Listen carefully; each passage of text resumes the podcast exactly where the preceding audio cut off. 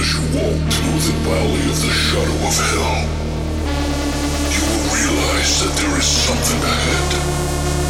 Something that lurks behind the dark veil. A veil that is beyond our own comprehension. Beyond the veil.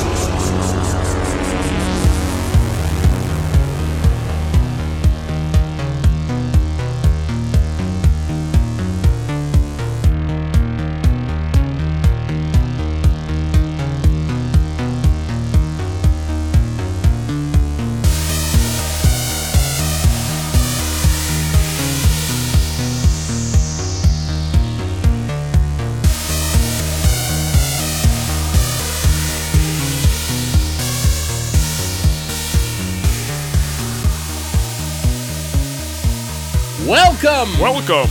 to Beyond the Veil Horror, Podcast. Yes, yes, yes, yes, yes, yes. We're going to be doing a lot of things today that deal with underdwellers. Ooh. What is that, you may ask? That's he's like like my balls because they're kind of below and they're dwelling From Munda Cheese? from Munda cheese. no, we're going to be talking about a bad case of the chuds. Mm. I had that once. It sounds really bad, right? Yeah, like I ate Filibertos at like three in the morning. I was wasted off my ass. I chudded all over the fucking front room and slipped all around. Ugh, he stepped in a big pile of chud. Oh, Jesus. No, but we're going to be talking about chud movies and uh, and underwellers, pretty much. Uh, we we tried to go a little light this this this week because we we went pretty heavy last week with six movies, uh, and I think a review. Yeah, and and plus I want to I'll point out that Patrick couldn't be here because Yeah. he lost his cat, which is totally n- not cool. On Big shout out to Merlin. We love you, Yeah. brother. He he. Uh, we're big fur baby fans out here. So Yeah. if you're an animal fan, if you're not, I don't know what to say to you. you're a dickbag. Yeah. no, I'm just kidding. like animals are just like my favorite family. But yeah, we're, it sucks Pat can't be here today, but we love you. We will be doing uh, some pretty fun stuff today. We were tossing around the idea whether or not we should do the grave plots this time around because Yeah. we weren't sure because Pat wasn't here, and it just kind of makes it fluid with ideas. Having Yeah. three heads is better than two. Totally. You know what I mean? You're really in a group. But I think we're gonna give it a whirl. Just we came up with like four extra names that we're just gonna we put in the cup, and we're gonna do that. If you guys enjoyed that, please let us know. Um, we did have some feedback for that, so thank you for getting back to us. Specifically, Buzzkill Podcast, That's Laughing phenomenal. Horror Podcast. Oh, fucking cool, man. And I think somebody else hit me up, but I just can't think of their name offhand right because now. Because they're not that important. no, I'm just kidding. Everyone's fucking- important. uh, but yeah, what have you been up to, man? Dude, uh, I just got back from AVN. Yeah, Yeah, if you don't know what AVN is, it's basically like the Academy Awards for porno. Yeah. And it's it's kind of fun because you buy a ticket, you go to it's in Vegas, and they have like one whole floor that's like well actually they had multiple floors this year. They had a lot more stuff than normal. So you have an area that has all the porn stars out that you can go talk to, meet, get autographs, and they have other levels where they're selling stuff, other levels where they're doing exhibits. But what makes it really cool, and this is the dumbest reason ever, because it's a convention, everybody's giving out all kinds of free shit because they want to promo stuff. Right. So you can literally just walk around like like I wanted to get a bag to put shit in, so I walked over to the penthouse uh, exhibit and they gave us a penthouse bag that had like five different penthouse magazines in it. and then you like there's a guy walking around giving out free shit and he's just like, please take this, please take this, please take this. So I, I brought some stuff They've got Al- a gun to my head. Please, for the love of Christ, I'm gonna I, get. I brought some stuff that I want to talk about that I want to Oh. give to Alex. Uh, it comes in this this. You're giving fan- this to me, or just letting me see it? Well, the the pornos I'm gonna I'm gonna take home, but the other stuff you can't have because it's Oh, pretty okay. cool. It comes in a cherry pimps bag. This is one of the first things that I I got. This is not amazing, but it's still free. And I didn't complain about it. You have an official Oh. Larry Flynt's Hustler Club lanyard. this is a cherry pimps lighter. cherry. But what's cool? It has a, a bottle opener on the other end. what the fuck? Really? yeah, dude. I just used the bottom of the lighter. To Oh, I know, but they figured people were too stupid. The other All thing that was actually really cool is uh, I brought a. Okay, let me say this. when you go there, you're being inundated by everybody trying to like uh, sell you stuff, you know, uh, give you promo stuff, Flipping And I- cards, yeah, too. flipping cards, flipping cards. Well, it is Vegas, dude. Yeah. No, but like, um, I met this one guy who is a young guy and he's has his own porn company, and he had one of his girls with him. And he, I, being that I'm in a band, I know what it's like to run a merch booth. I know what it's like to try to sell product and push it. Right. This guy was so cool and such a nice dude that I told him like, dude, I know what it's like running merch. I know what it's like selling shit. Like, uh, I'm gonna buy two of your movies. I don't even know who you are, but I'm gonna fucking buy them to support you. Oh, yeah, this guy's company is called Handjob. Wait, what? it's called hand job Kings. it says Royal Empire Productions. Uh, I bought uh, Chronicles of Father Morgan and Body Art Volume One. Let me see these. But uh, and I'm not Wait, making Chronicles of Father Morgan. There's like a guy. Okay, guys, I'm just going to explain this. There's just and nothing bad actually on this. This actually looks like a legit movie, uh, except for the the nun spread leg on it. Uh, but there is a guy holding a church like a Bible, and uh, he's got his little you know preacher cuff thing on his neck, and then on the back, He's got the little wafer now on the back, hanging this out is his pants. pure Christianity. Uh, there's a upside down cross dildo. Uh, that's interesting. A lot of O faces, some penises. Uh, let's read the back.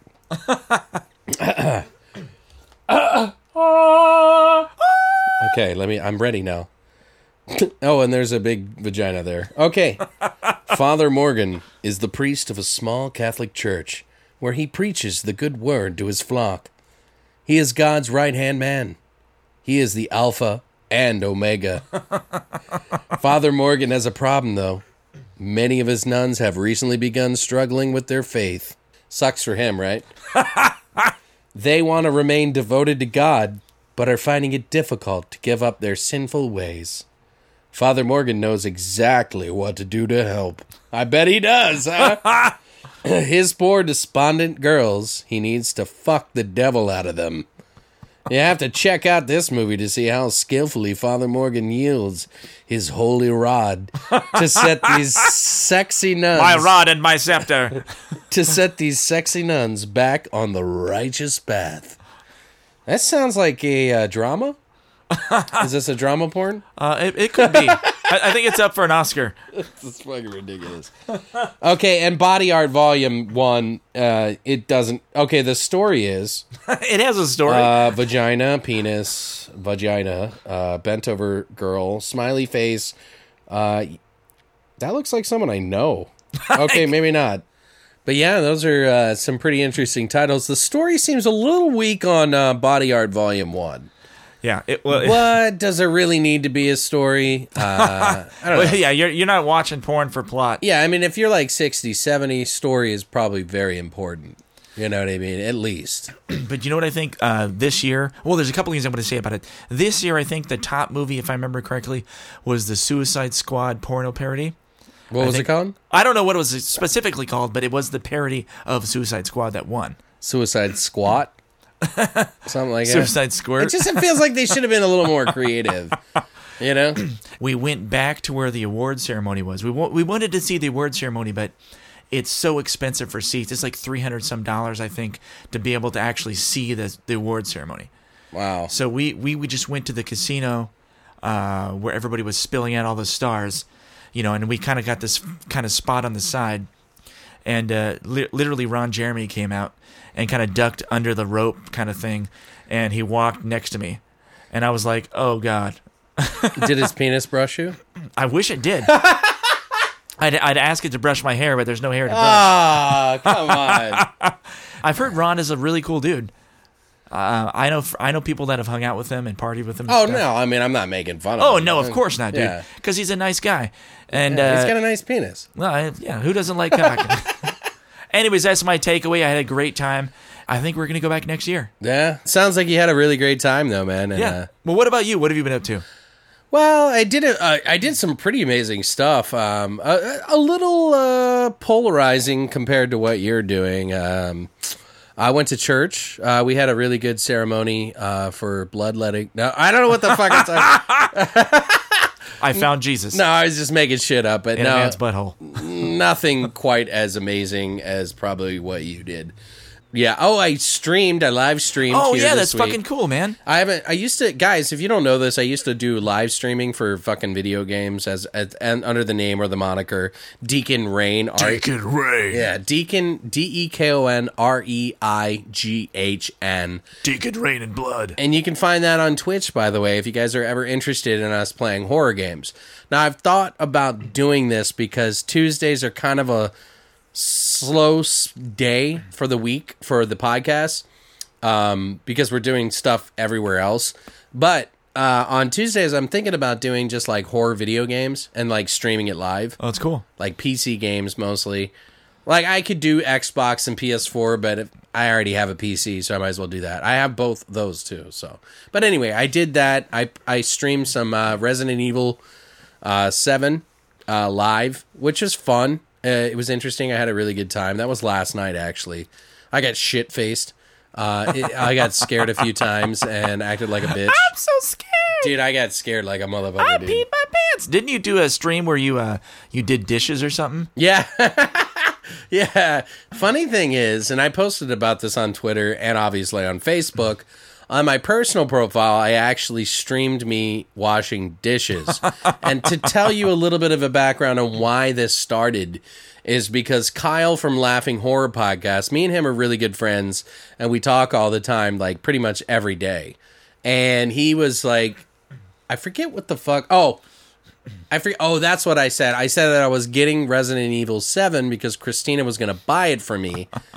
and she told me that I had to wash the dishes if I if she was going to get this game for me. So I ended up washing the dishes and then he was like Kyle was like, "Oh, I'd pay to see that." and I was like, "Okay, here's the fucking uh, PayPal link. Go ahead and donate some money and I'll go ahead and live stream it right now." And so I did on Facebook, and it ended up being really popular for God knows why.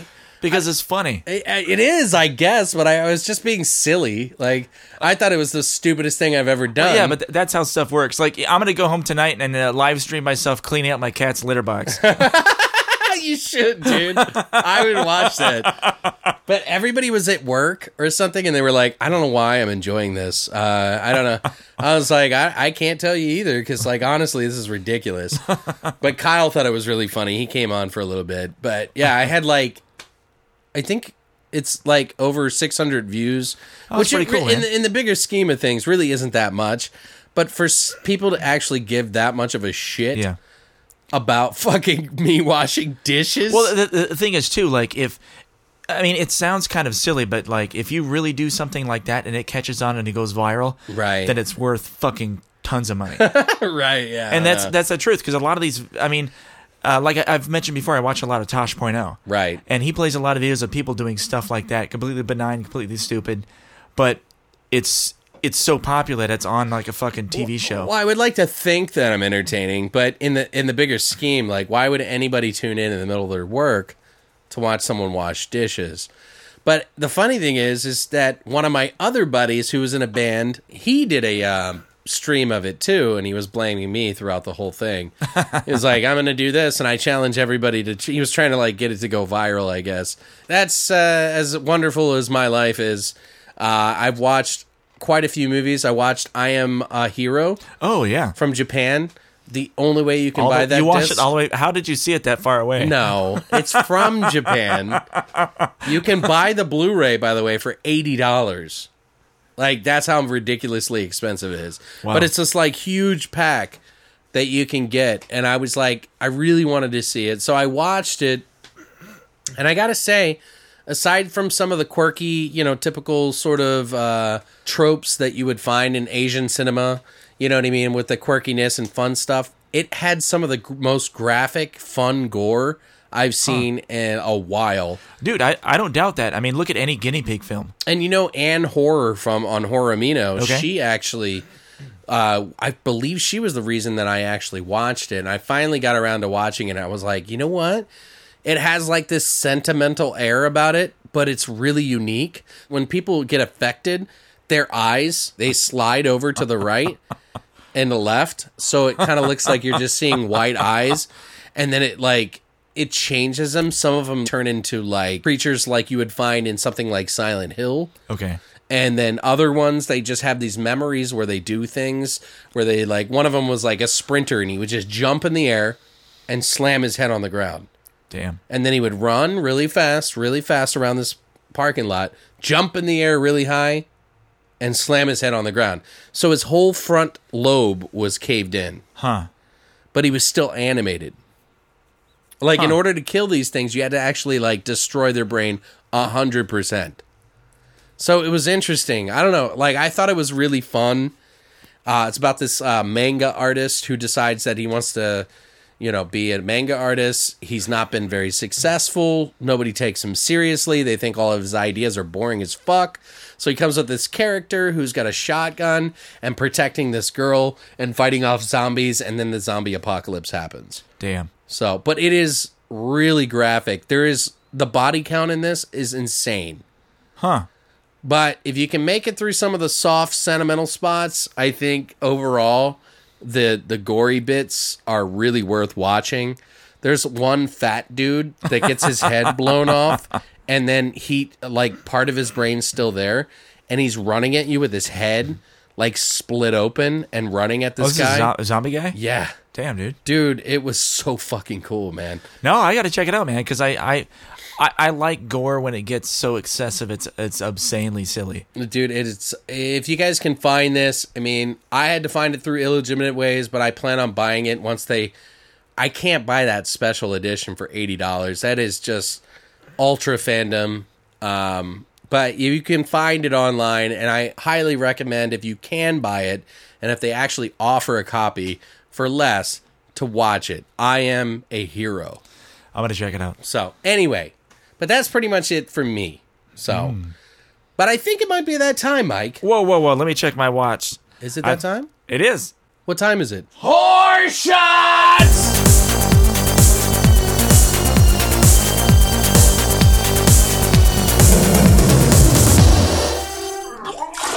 So, guys, we uh, Mike had a kind of an idea. We didn't, he didn't really know what the ingredients were. Well, the point is that you don't know. It's a mystery Right. because it, it's it's located in the sewers Right. of society. Exactly. So we figured Mike decided it, and we posted a picture about this on our Twitter, Facebook, and Instagram. You can uh, check it out. It's a Double Down Saloon, Las Vegas, ass juice shot glass that looks like a toilet. Okay. Yeah, the, there's a there's a bar in Vegas. It's this punk bar that's really fun. That uh, they serve. They take all what's the leftovers of their bottles and they pour it all into this ceramic toilet, and then you you shoot it out of the toilet. Oof. But you can like you know buy the shot and take the toilet home. So I I have a toilet that I brought home from Double Down. Nice. It's very uh classy. what we decided we were going to do since this is kind of an American movie and it does involve toiletry, we figured we'd pick one of the bottom barrel fucking alcohols. which is PBR, which I don't mind by the way. No, guys. it's good. It's uh, you can drink it all day, not uh, have to be your wife, some or, or maybe you do. Jesus Christ. but PBR, uh, which I actually do enjoy for whatever reason, it's probably nostalgic. Uh, and then we're going to mix in Jack Daniels. So we're going to take one shot of Jack, fill this toilet thing up with beer. Maybe I should uh, live stream it on uh, Instagram. What do you think? Yeah, go for it. Okay, we are live. live and direct. The Beyond the Veil Horror Podcast. Horror shots. Hashtag horror shots. What we've done here, we're doing a uh, chud shot. That's what we're calling this. Yeah, I call it the uh, the Bad case of the chuds. shot. Bad case of the chuds. hey, what's up? What's up, Ms. Insomniac? Hello. What's up, Ms.? Uh, we're going to be doing our horror shot right now. And uh, we're calling it the chud shot. Uh, The bottom barrel chud shot. I, I I thought it was coming to call it case of the chuds Uh, you got a bad case of the chuds. or, Mike? Here- or chud shard or something. Here's Mike. All right, we'll just call it a bad case of the chuds. Bad case of the anyway, chuds. so this is what we're gonna do. So we've got Yak Daniels and PBR, and then we have a double down saloon Las Vegas toilet with poop in the bottom. it's not real poop, but you know what I mean. It's you not? get the point. I'm so disappointed. Oh shit. I'm fucking drunk right now. it's a bad case of the Filibertos. All right, so Mike's gonna do it first since he's always Ah. the dickhead who uh, never does his shot first. Did you get a good shot of what it looks like in the water? Oh yeah, it looks like fucking look like fucking shitty poop water right there. Let's see. I'm, I'm gonna see if I can actually like drink it out of the because I normally it's a drink with a straw, Right. but I'll try to drink it straight. No, out of the no, no. You're gonna just tuck it back, buddy. Dude, don't get sexual with it. I got to drink out of that shit too. This is gonna be difficult. All right, it's, yeah. it's a lot in there. Do it up, brother. Oh, look, look how delicate he is drinking it out of the toilet. Shouldn't you drink it out of the front of the rim? It is all about the. You're rim. supposed to shoot it, dude. Fuck, man, this is disgusting. hey, what's up, pretty portrayal? Welcome. We're doing our live horror shots for the podcast. We're actually recording this for the show, so you are a part of it, as well as Ms. Insomniac. We're gonna keep this in. There you go. Drink it up, buddy. Come on, little feller. I gotta chase this, man. Come on, buddy. You're you're doing this. I like that. Uh, A there's little disservice. pieces of poop on this that they put. Yeah, it does make you not want to drink it. Cheers. Thanks. God, man, this is disgusting. Drink it up, buddy. Come on, man. He's got a little pink dress he's gonna put on later. Yeah, and I borrowed it from you. Come on. We'll Pour that in there. Do you, me, No. do you want me to shoot you? No, no, no. I got it. I got you, motherfucker. Watch me do it.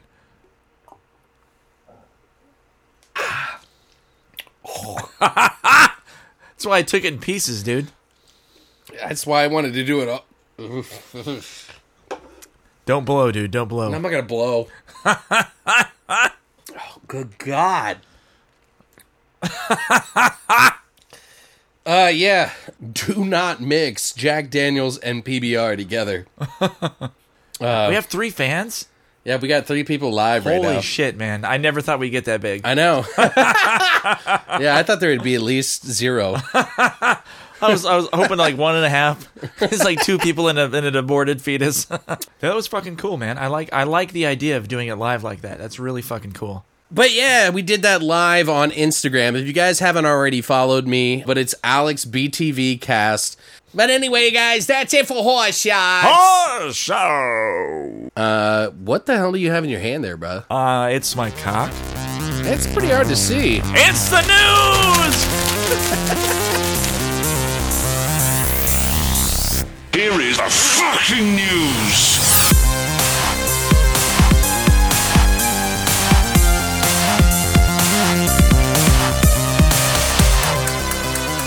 Uh, one thing I want to bring up. Uh, I don't know if I've decided if I'm going to go for sure or not. I don't. I don't know that I actually will. Okay. But it, because uh, Todd Sheets is a guy that I've done some stuff with in the past. Uh, he has a paranormal radio show. He has a podcast. Uh, he does a lot of What's the paranormal radio show called? Uh, Jackalope Radio. Oh. Uh, Jackalope Radio is his like. Um, his, Moniker well, it's like his um production studio. kind of like like his consortium of podcasts. Okay. You know, I don't know. I forget what his actual podcast was called. Okay. but uh, he does a lot of paranormal stuff. I've, I've I investigated the Birdcage Theater with him at one of his events, and I got some of my best evidence from him during that event. Also, uh, the Stanley Hotel. But come to find out, I didn't know this. The dude has been producing movies for like I don't know, maybe like almost twenty years. He has a ton of movies under his belt, Okay. and he has a new movie coming out called Dreaming Purple Neon. Yes. And uh, Which I've seen the trailer for. It looks kind of crazy. Yeah, and it's uh he did a premiere already in I think Kansas, but he's doing one tomorrow In All LA. In LA. Or is it Pasadena? I don't even know. Well, I think it's technically Hollywood, but Okay. that's whatever. It's the same area, Right. You know. And I don't know if I want to go out there or not. I do actually want to go out there because I think it'd be really cool to talk to the guy. Fuck yeah. I, I was thinking about getting like an actual interview on camera with him. Right. Uh, but the only thing is, is like I am currently air quotes unemployed. you know, and it does cost money to drive out there and get a hotel Right. and Yeah. shit. Uh, and whatever you're gonna do out there. Yeah, exactly. So I haven't fully decided if I'm going to go. I don't know that I will, but Big would- shout out to Marsha Miller for bringing that to our attention. By Oh, I know, because that's part of the reason I want to go out there because she's good friends with him, Right. And I've actually investigated the birdcage with Marsha, Right. and so it wouldn't be this huge thing because she was telling me that uh, she's going to go to the event, watch the movie, and then uh, they're all going to go grab food afterwards. Nice. Well, the premiere is in Hollywood. Uh, I will put a link down below for the Vimeo trailer. I believe it's on Vimeo. I'm pretty sure. Okay. Uh, but I'll put a link down below so you guys can check this out. It is a gore-tastic movie. Now, I can't promise you it's going to be the best entertainment as far as writing, but you are definitely going in for a ride with uh, this movie because it looks like it's like just off the wall, crazy gore. Uh, I'm definitely interested in the movie. I definitely want to see it. I'm not sure what it's going to be. Yeah. I'm keeping my expectations at a five out of 10 so that I don't get too excited, but it does look cool. It really does. Yeah, it looks like one of those movies where, like, uh, I don't want to say trauma, but it's one of those movies that it doesn't take itself too seriously, Right. And it's kind of in on its own joke. It But- throws the kitchen sink at itself. yeah, itself. exactly. Right. So it's cool. So I like, uh, I I mean, if I can get out there, I don't know that I will, but if not, I'd like to get uh, Todd on the phone and uh, do an interview because it'd be very cool to talk to the guy. Yeah, I mean, I would definitely like to go out there, but again, we're broke as shit, guys. We do this out of our own pockets for your entertainment. We love you. Your This is how much we love you. We love you. No, but thank you guys. Like, we appreciate it. But other news, we got uh possible Donnie Darko sequel. This is crazy, man. Richard Kelly has been plotting to return to the Donnie Darko universe with an ambitious follow up. So I, I'm guessing that S Darko has he's like it's like the bastard child because that was oh supposed yeah, to be the right. sequel, I forgot right? about that, dude. It wasn't that good. I don't remember it being good. I never Um, watched it.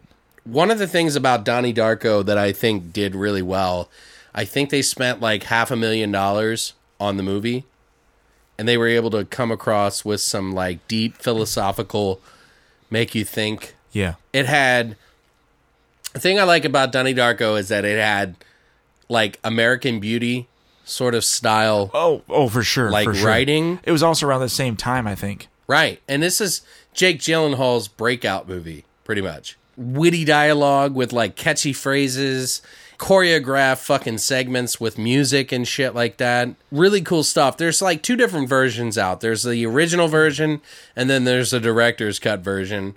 To be honest, I would I, I actually like both. It just depends what mood I'm in.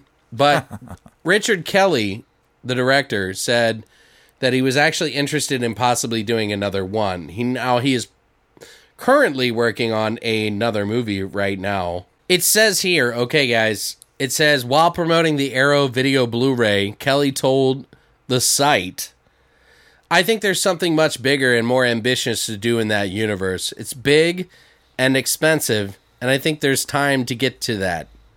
I want to make sure that we've got the budget to do it justice and not just to compromise anything. Another story in this world needs resources, and we need to have that in place. I need to get my next film out of the gate, and then we can go back and look at it. So that's basically what he said. So he's alluding to a, a, a official sequel with him at the director's helm. That's very cool. I I know that there's people like on the fence with that movie, like they either love it or hate it. I'm Are, are you talking about uh, Donnie Darko, the first one? Donnie Darko, yeah. What the fuck? It's a fantastic movie. I don't understand why people don't like it. Like even if you don't like get into the philosophical aspects of the movie, I feel like you can at least get into it for the 80s thing Yeah. with the music and stuff. To me, it just has so many elements that that independent films dream Yeah. of having. Donnie Darko is literally an amazing movie. Yeah. It's I love it. It's great. I dude. watch it every year. I think it's just Yeah. one of those movies that I just gotta watch every year. But yeah, so that's that's it for that. There is some other stuff. You were you wanted to bring up something about a movie that's coming out that that aired at Sundance Film Festival. It's called Kuso. But this movie has caused some waves in the Sundance Film Festival. Like actually you told me that people have left the theater Yeah, because it- they thought it was too graphic or too disturbing. People are calling it the uh, the grossest movie ever made. Really? Yeah, it, it- yeah, and people were literally getting up and walking away during the screening. Awesome. Makes me want to watch it 10 times more. I know. There is a uh, teaser video apparently up, and if I have the link, I'm going to post it up. Go to the information of our SoundCloud. We have all the links to everything that we ever talk about in the links there below, and you can always click on those links and check them out. As far as the article I'm reading, it doesn't really give much as to what the film is about. It's just mostly talking about how people just freaked out and like left. It's enticing nonetheless. Oh no, you're yeah, exactly. But if a film is so fucked up that people can't watch it or they're getting grossed out, I want to go see it. Like, oh, I, totally. I'm already, I already, I already got a chub. I want to be taken on a ride where it takes me down Fucktown and just like fucks me in the mouth. Like I just want to, I want to experience that because I want to experience something new in cinema that I haven't seen Yeah. or haven't experienced. And even if it's a shitty movie, like something like uh, Serbian film, I love Serbian I- film. I I know a lot of people are offended by that movie because of the baby rape scene. But I gotta say, this movie that is the best. That that's a shining moment. It is. It is really the. It is the epitome. It is like the most. There's nothing wrong with film. raping a baby. It's completely natural. That movie is like make them die slowly, ten times worse because you fucking physically stuck a penis inside of a baby. but it's not a real baby, and that's the thing that I'm like. I I want to feel uncomfortable because if a movie can make me feel something, that means the movie has done something that no other movie has ever done for me. So I'm hoping Kuso is that good. Now, there is a fucking anthology coming out that's going to have all female directors. It's a horror anthology. what? Yeah. Female directors. First of all, let me just say I am very supportive of anybody doing any kind of fucking creative thing ever. But but I, I like the idea of seeing what a woman, because like what a man sees as being horrific might be different from what a woman sees as being horrific. Absolutely. Yeah. But XX, one of the things that drew me to this movie, uh, it's an anthology with a bunch of female directors, is because of Karyn Kusama, who did the movie The Invitation. And I am such a fucking uber fan of hers. Four years ago, they acclaimed uh, a short director, uh, short film director, Jovanka Vuckovic. I hope I'm saying that right. And XYZ partner, Todd Brown. They began a conversation based on the sad truth that there is no horror anthologies helmed by women. And at the 2017 Sundance Film Festival, they brought the fruits of their labor to life in the form of a highly anticipated XX, which is the title of the movie. But basically, the industry has hardly improved its attitude towards the female directors since their discussion began. And they decided to push this through. And they did. Now, each film that they're doing in this anthology, including amazing interstitial animation by Sofia Carrillo, was created in ignorance of its companions. Only Brown knew what all segments were about. They flow in order of intensity, as well as a structural achievement that most anthologies do not even reach, which is great. Like I'm all, I know you don't like anthologies, Mike, but you need. Have you not read short stories, man? Like I, I, I have. It's just uh, I'm not against it, but uh, when I read a short story in a book, like something like Splatterpunk's novel one or two, or how about uh, uh, Stephen King's The Beach? sure, even that, like Yeah. whatever. Like whenever you, I read those, I like that my imagination, and this may be because I'm just like a fucking Imagineer. to me, leaving it kind of open ended in a way is like a way for me to develop a story in my own head. And maybe because that's the creative side of me. Yeah. That's why I like anthologies because it's enough to give you like a Twilight Zone-ish like peek into the world with somewhat of a wrap up and then like take it further after the fucking show's over. That's what I like about anthologies. Is like, whoa, what the fuck would have happened afterwards? And that's why I say like something like Southbound of 2016 is a really good fucking movie. which I I still need to see. You haven't seen it. I gotta see it, dude. God damn it. I've seen it on my ah ball sacks. But anyway, XX is coming out. It was at Sundance Film Festival. They have not exactly laid out a time frame of when it is, but usually when you see something at Sundance, it takes about eight months to come out again. So by the end of the year, if not by next year, we'll see something, which is unfortunate. Like, I hope that at some point we'll get offered tickets to go see Sundance Film Festival because I'll go. Hey, it's in Colorado, dude. There's plenty of reasons to go up there. Mostly they're green and they're herb herb in the region. They did give a date for a long sought after series called Prey. Pray.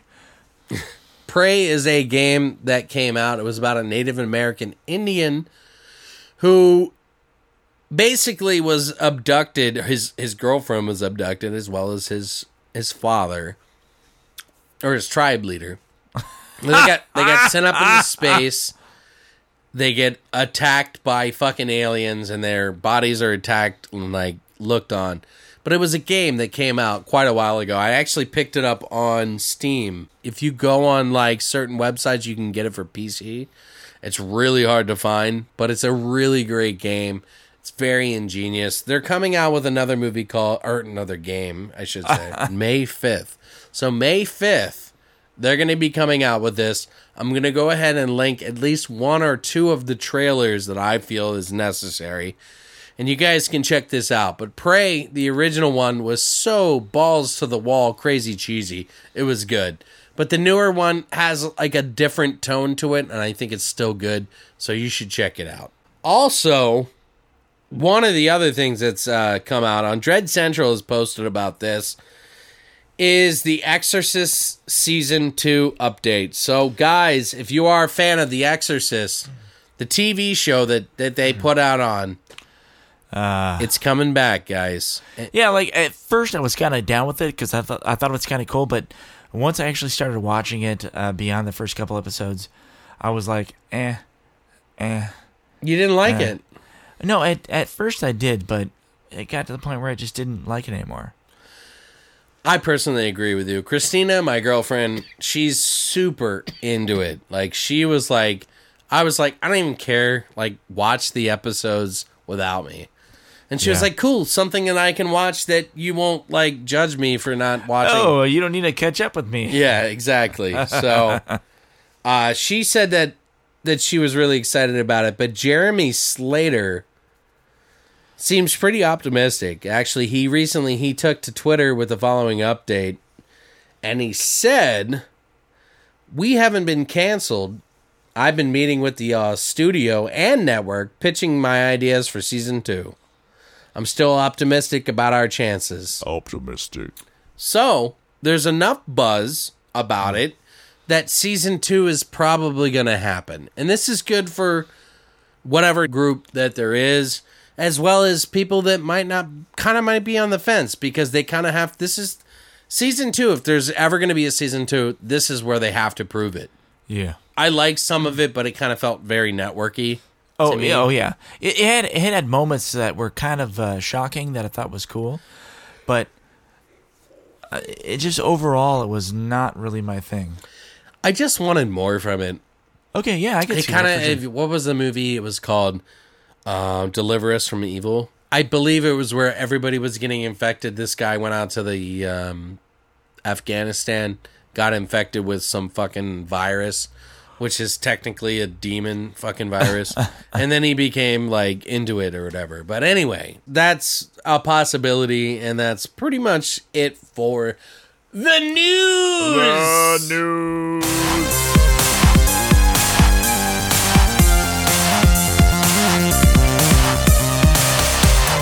Guys, just so you know, we're pretty fucked up right now. ah, ah. I'm I'm not as fucked up as I could be, but I'm fucked up more than you. Oh, I okay, I believe it. this I'm, is a rarity. I yeah, I, I'm looking forward to like leaving when we're done and getting some sweet ass fucking drive through. Dude, you're driving me to the drive-through because I am that drunchy. I have the drunchies. That's Dude, what I have the drunchies. It is badass. I love getting wasted and being like, "Oh, All right, guys. So now it's time for us to do grave plots.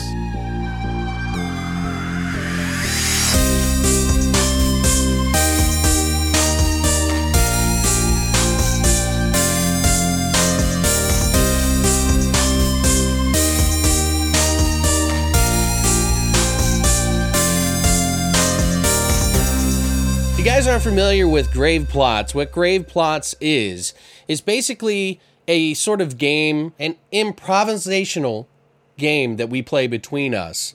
And what the the way it works is is that we've basically written down names of fake movies that we put into a cup and draw out of. We pull run random out and then the other person who did not make the name has to start coming up with the story. And then we all jump in like the first kill what story it's about where the setting is time frame all of that. And then we come up with it everything about this fake movie all in one sitting. And that is what grave plots is. Okay mike so we're gonna do something here. How do we how do we like i got it. I got a quarter here oh yeah, so we got a tails and a oh, heads. oh yeah." Well, that's really. I'm gonna let you call it, but Oh. we're gonna we're gonna I'm gonna flip it and hopefully catch it before it knocks everything over and fucking causes me and my drunk self to fuck up. But here we go. What do you call it? Heads. Tails. So it's my turn. Oh, you son of a bitch! He's gonna pick the dumbest one in there. I guarantee you. we have let's see, we have about I think we have like twelve ideas in here. Yeah. But it's my turn to pick. So I'm just gonna grab one of these titles. Okay. I got one. Uh, if it's stupid, it's probably Patrick. Just kidding, dude. Give Okay. That is not one of mine. God damn it! It's one of my own. Oh, so pull another I got dude. one of the last ones. Pull another one, No, dude. just just do it. Ah, Just you- do it. And You get to start it off. Ah! it's called uh, Old Folks Home. Right. So it's it's got to be this. Uh, this is what I'm thinking already. It's it's these people that live in an old folks' home, like hospice, and they they never die because they keep consuming the flesh of younger people. What if? What if? Okay. But you see where I'm going, right? No, no, and and thank you for starting it off. Now, where there's only two of us here, whereas there would be normally three of us. So I'm just gonna jump in because we got to keep this thing flowing, Okay. right? Uh, so old folks home, and I really, when I wrote that shit down, I just wrote whatever I could think of. Yeah. But old folks home. So you're right. I like what you're saying. But you know how they deliver those meals? Oh, like Meals on Wheels. Right. But maybe the Meals on Wheels are people that they're feeding to them. What if there is some guy that comes and delivers their meals, and somehow the old folks are so crazy? I don't know if they get maybe they get infected by some sort of um, demonic spirit Okay. that is able to take over many of them, as in a legion of them, but they all work within Yeah. the same demon. Do Like you know what I mean? Like, like a hive mind kind of thing. Right. What if the the main story is the protagonist? I guess is it a protagonist? Am I fucking fucking up? Uh, pr- protagonist is the main character who's the good guy. right. The protagonist is actually the Meals on Wheel guy that they hire to come bring all the food to them. Okay. Because this isn't the most upper echelon place for fucking old folks home, right? They pay somebody outside to come bring them food. And this guy, he's been coming for years, but something has changed over the years. All of a sudden, in the past couple of weeks, some of the old folks have gotten a little weird when he feeds them. what do you think? Oh no, that's kind of cool. I mean, I, I just I just gravitated towards uh, these old people that live in old host, folks' home that they never die. They just they've been living around forever because they're like Oh, I, I keep thinking about the. Uh, okay, here's a good example. Uh, I, I don't quote me specifically because it's been a while, but Okay. there is a Twilight Zone episode from the 2000 2000-ish Twilight Zone era. Not the original. The not movie? Not the movie, Kick but the can. kick the clan, kick the can. Yeah, I clan. said kick the clan. Kick the clan, which is totally cool too. but I, I, I that's where it, it, it led me to. I'm thinking in my brain. No, no, totally understandable. But what if okay, so so what if these people are really old? They've been around for a couple hundred years in this house that's been around for a couple hundred years. So obviously on the East Coast. right. Because it's the only place you're gonna have houses that've been around for a couple hundred years. right. I don't know. I mean, I'm just thinking. No, you're right. And Actually, like, what if this guy who's the Meals on Wheels guy, like, what if he is the new guy? He got hired on because someone died before him. So he doesn't know the inner workings of the old folks' home. okay. Do you see what I'm saying? Yeah, yeah, yeah. And so that these people are are they vampires? Are they like is there something that we can do? Maybe they are vampires and they are feeding off of people and somehow he found out about their plan, the guy before this new Meals on Wheels guy, and he died? I'm not sure. I, I, I just keep thinking of like uh, these old dudes like staying alive because they're feeding off of the flesh. I like that, but that's what I'm saying. Do they need I- to be vampires? Uh, I don't know that they're vampires. I see it being like. I keep going back to that Twilight Zone episode where it's not like they're vampires, but it's kind of a magic kind of thing. Right. Okay, Yeah, okay, that's cool. I don't, Okay, I'm not okay. a vampire fan, by the way. Okay, okay. Uh, but Meals on Wheels is kind of cool because, uh, I mean, you, like you could go as far as like, and this is kind of a different offshoot. But let's say there's a situation where there's people that are trying to stay alive, that they need to eat flesh to stay alive, and the Meals on Wheels guy is taking uh, cadavers from like a local mortuary, cutting them up and serving them as food to the people in the old folks' home in order to keep them alive. Hmm. That's kind of And the new kid doesn't know about it. It, it, you could go there. You could go there for You sure. know what I mean? Like maybe Yeah. that plays out later on Yeah. in the story. Uh, And so he's kind of sending them food to satiate them, but he's like okay with the fact that this new kid's going because he doesn't want to do it himself because he knows that these are fucking cannibal hungry fucking old folks. right? yeah.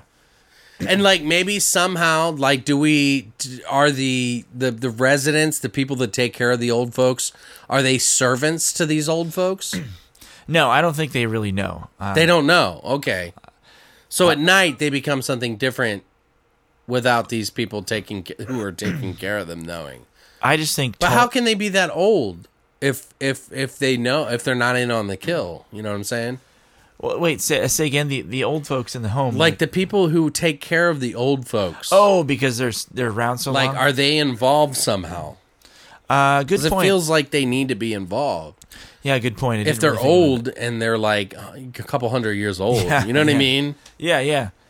Um, I'm not really thinking about that. I'm thinking about more tonally stuff or tone stuff. Like, uh, I see it as it could be like Twilight Zone slash uh, Tales from the Crypt, where it's like it doesn't take itself too serious. Okay. You know, because I don't. So you want to make it funny? Well, it, it it's tongue in cheek kind of stuff. I mean, well, I mean the name Old Folks Home. yeah. So it's old folks' home. Right. uh, making a movie about a, an old folks home that's almost like a hospice and it's keeping the people alive because they're eating the flesh of those who are younger Well, maybe we should cut out the element of them being older than dirt and just keep it very simple okay that they're just old people. And we don't know that they're hundreds of years old or whatever. okay Do you see what I'm saying? yeah yeah maybe somehow they're like taking over the bodies of these old people. Like we don't know yet. But I'm just saying like it leaves it open a little bit more so that we can involve like children as well as adults and like everything because like part of being old is the contrast of being young, right? Yeah, So yeah. you have to play on that a little bit, right? Like you have to play on the fact that youth is more alive. Maybe the the the kids of the grandparent that's staying at the old folks home, quote unquote, bring their kid to visit grandma or grandpa. You know what I mean? yeah And he's supposed to go there on his own because he's old enough now yeah and they force him to go and he doesn't want to go. So they think maybe he ran away. But he ends up disappearing kind of thing. What do you think? No, I'm cool with that. It's I like where it's going. I mean, like like any sort of idea, it, it takes more fleshing, but it's still cool. Right. You know, I mean, I mean, it could be kind of funny to play on stuff like walking the old lady across the street kind of thing, oh, which is a trope in like common courtesy. Do you know what I mean? Most people are like, I'm just getting across the street. Fuck that old lady. But what if there's that guy that does help him out, and then because he helps her out, they steal his soul somehow? Or, you know what I mean? Like something like that. I'm just spitballing. oh no, I was thinking along the lines of if you did it in the vein of like maybe a Troma film, like if if one of these old ladies has to consume another person that, that that's being brought in, she takes out her dentures and put in another set of dentures that are more like spiky and vampire, so, so she's able to like good. eat the flesh. you could really do that kind of stuff. It'd be fucking fun. I kind of like that though. So so they're like prosthetic vampires.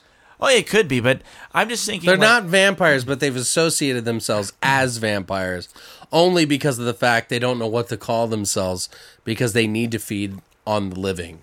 Yeah, and you can even go into some actual science in regards to it because there's been some studies where they've taken old mice and young mice and they take out the blood from the young mice and inject it into the old mice that the older mouse will like uh, regenerate certain things and, and Really? act younger. Yeah, they've actually shown that there's some science behind that. Oh, old blood, new blood. Yeah. Whatever. But it could be something like uh, you could do all kinds of really dumb jokes like So how do we start this story off first? of Okay, all? okay. A family's taking their grandmother to an old folks home and it's kind of like tongue in cheek like fuck you grandma. I think about rabid grannies. Well, what about it? What aspect? Well, because uh, it's tra- ra- rabid grannies was Troma, right? Somewhat. It wasn't essentially, but they picked it up. They pi- Okay, they okay. basically picked it up like Netflix would pick up. Oh, okay. I mean, I'm thinking about it uh, is not being overly serious.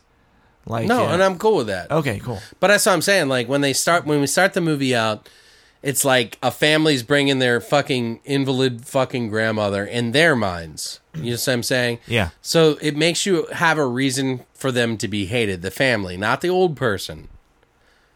That they're just pushing him into this fucking environment and that they don't want to deal with her anymore. Or him. Grandma, grandpa. What do you think?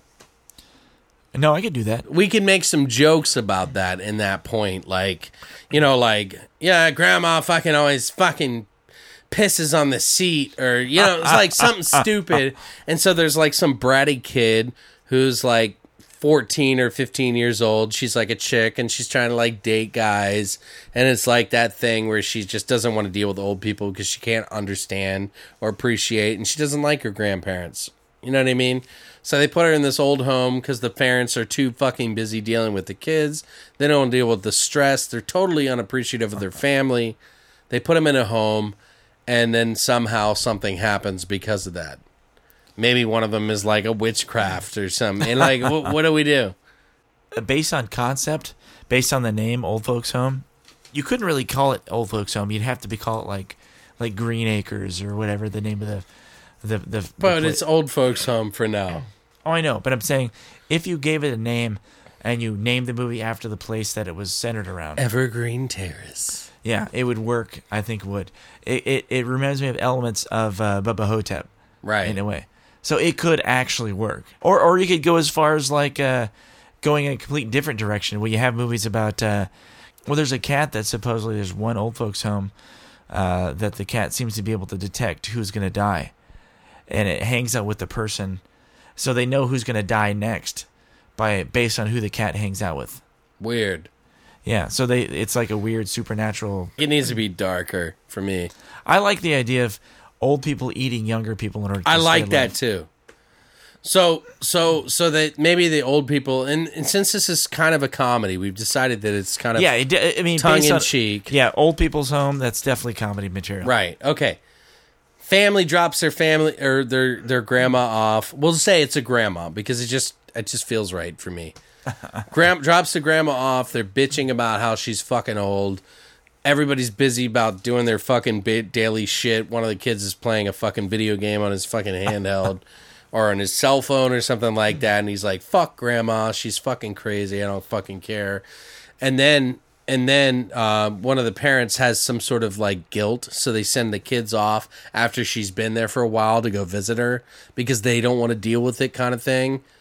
And then when the kid goes there, he's supposed to walk there from school because it's only a few blocks or however many, Okay, like a okay. mile away or something like that. You know what I mean? But they don't know if he left or not to go to the fucking thing. So when he shows up, it's kind of late because he went off and fucked off with his friends or some shit. Okay. And then she fucking bites the shit out of him Huh. and his friend or something like that. What do you think? If it's going to be silly, we can just go anywhere with this. Oh yeah, for sure. I mean, it, it's still cool. It's. I'm just thinking about other stuff. I mean, Yeah. So what's the first kill? I personally think it should be the fucking relatives. Like the first immediate family. I'm thinking more along the lines of, okay, so if it's a, a story about uh, people that are these these older people that need to consume younger people in order to stay alive, But they don't know this yet. They just get this urge. then it needs to be uh, it needs to start subtle, like uh, maybe they uh, like with a lot of these kind of zombie movies, they they keep ordering the steak uh, more rare and more rare, right. or maybe one of them finds like a mouse and they eat the mouse. Maybe they find a book and the old person, old folks um, that's not supposed to be there. Like a book? Yeah. Oh, that could be. You know what I mean? Like they start practicing dark magic of some sort.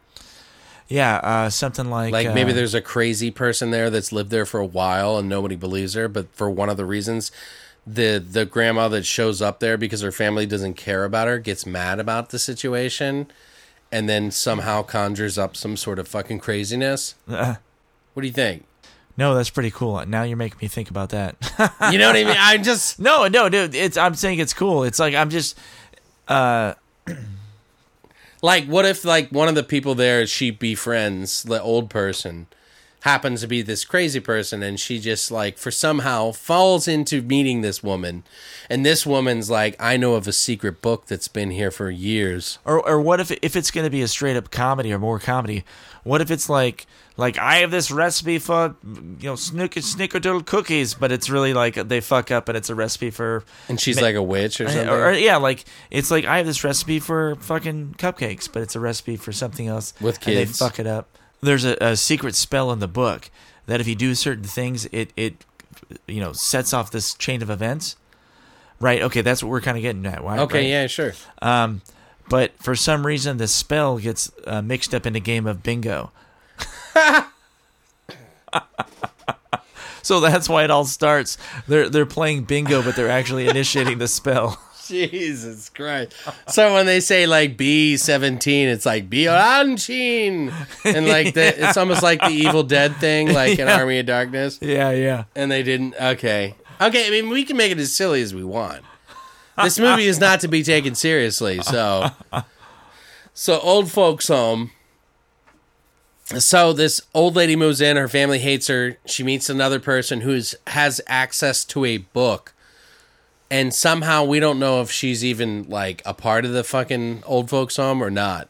But she's there somehow, and she introduces herself to this old grandma, and they become be, they befriend each other, and she tells a spell that they can make, but they need certain. Say it again. Oh, uh, you mean the bingo part? Yeah, the bingo part. Well, I just thought about something like somehow the spell gets mixed up with the bingo game. So maybe the- maybe one of the kids has to show up to play bingo with grandma, right?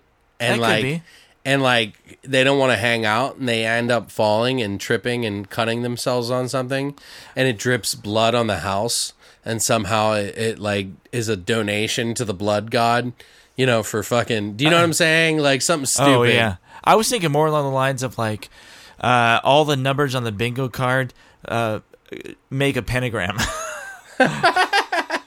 you know, so then it's like, oh my god, I think I understand this, and the guy's drawing out the pentagram on the bingo card.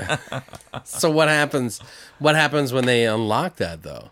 uh, this is where they start. Uh, I don't know. I'm just Like the grandmas that get kind of infected, but they're like not hundred percent infected. They're Oh, like, I don't know. It- It's I like mean- a slow burn kind of thing. it could be. I don't really know. I just I I get a lot of ideas that are kind of disjointed, but are kind of like fit. For the sake of fucking time, let's just say they're playing bingo. It unlocks some sort of fucking pentagram. Uh, because of the fucking thing, we, we we would have to look at a bingo card, by the way, guys. But somehow it, it does some sort of symbol that is unlocks like this ancient spirit that takes over the grandma slowly and she the kid is supposed to be hanging out with her that night but he bitches out and fucking doesn't want to fucking be a part of it. And she tries to be cool but when she unlocks the devil it fucking embraces her. And then when the kid finally returns because he's supposed to stay the night with grandma all of a sudden she bites his face off You know what? What what else would be really cool? This is very Troma, and very much on that. If the buzzword of the of the movie was was bingo, so she's like like eating this guy's face or like stabbing it. She's like bingo, bingo. What if she like takes the kid's eyes out and other people's out? Oh, it- she throws them in the hopper and she Yeah, rolls it. She rolls it right. Snake eyes. yeah, it's like I four because there's four eyes. You know what I mean? I don't know. Yeah, I can see that. So okay, so so okay, so we got this. Okay, let me just repeat this. Okay, do it. We got grandma that comes in. Her family doesn't give a shit about her. It's weeks later. She's been fucking there for a while. It's bingo night. Kids are supposed to come visit grandma.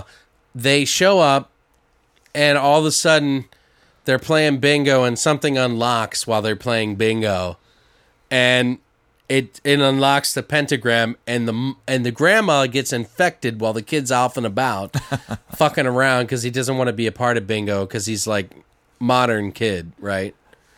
This is a blackjack. And then when he finally shows up, she's won somehow, you know, even after she's been possessed. Uh, yeah.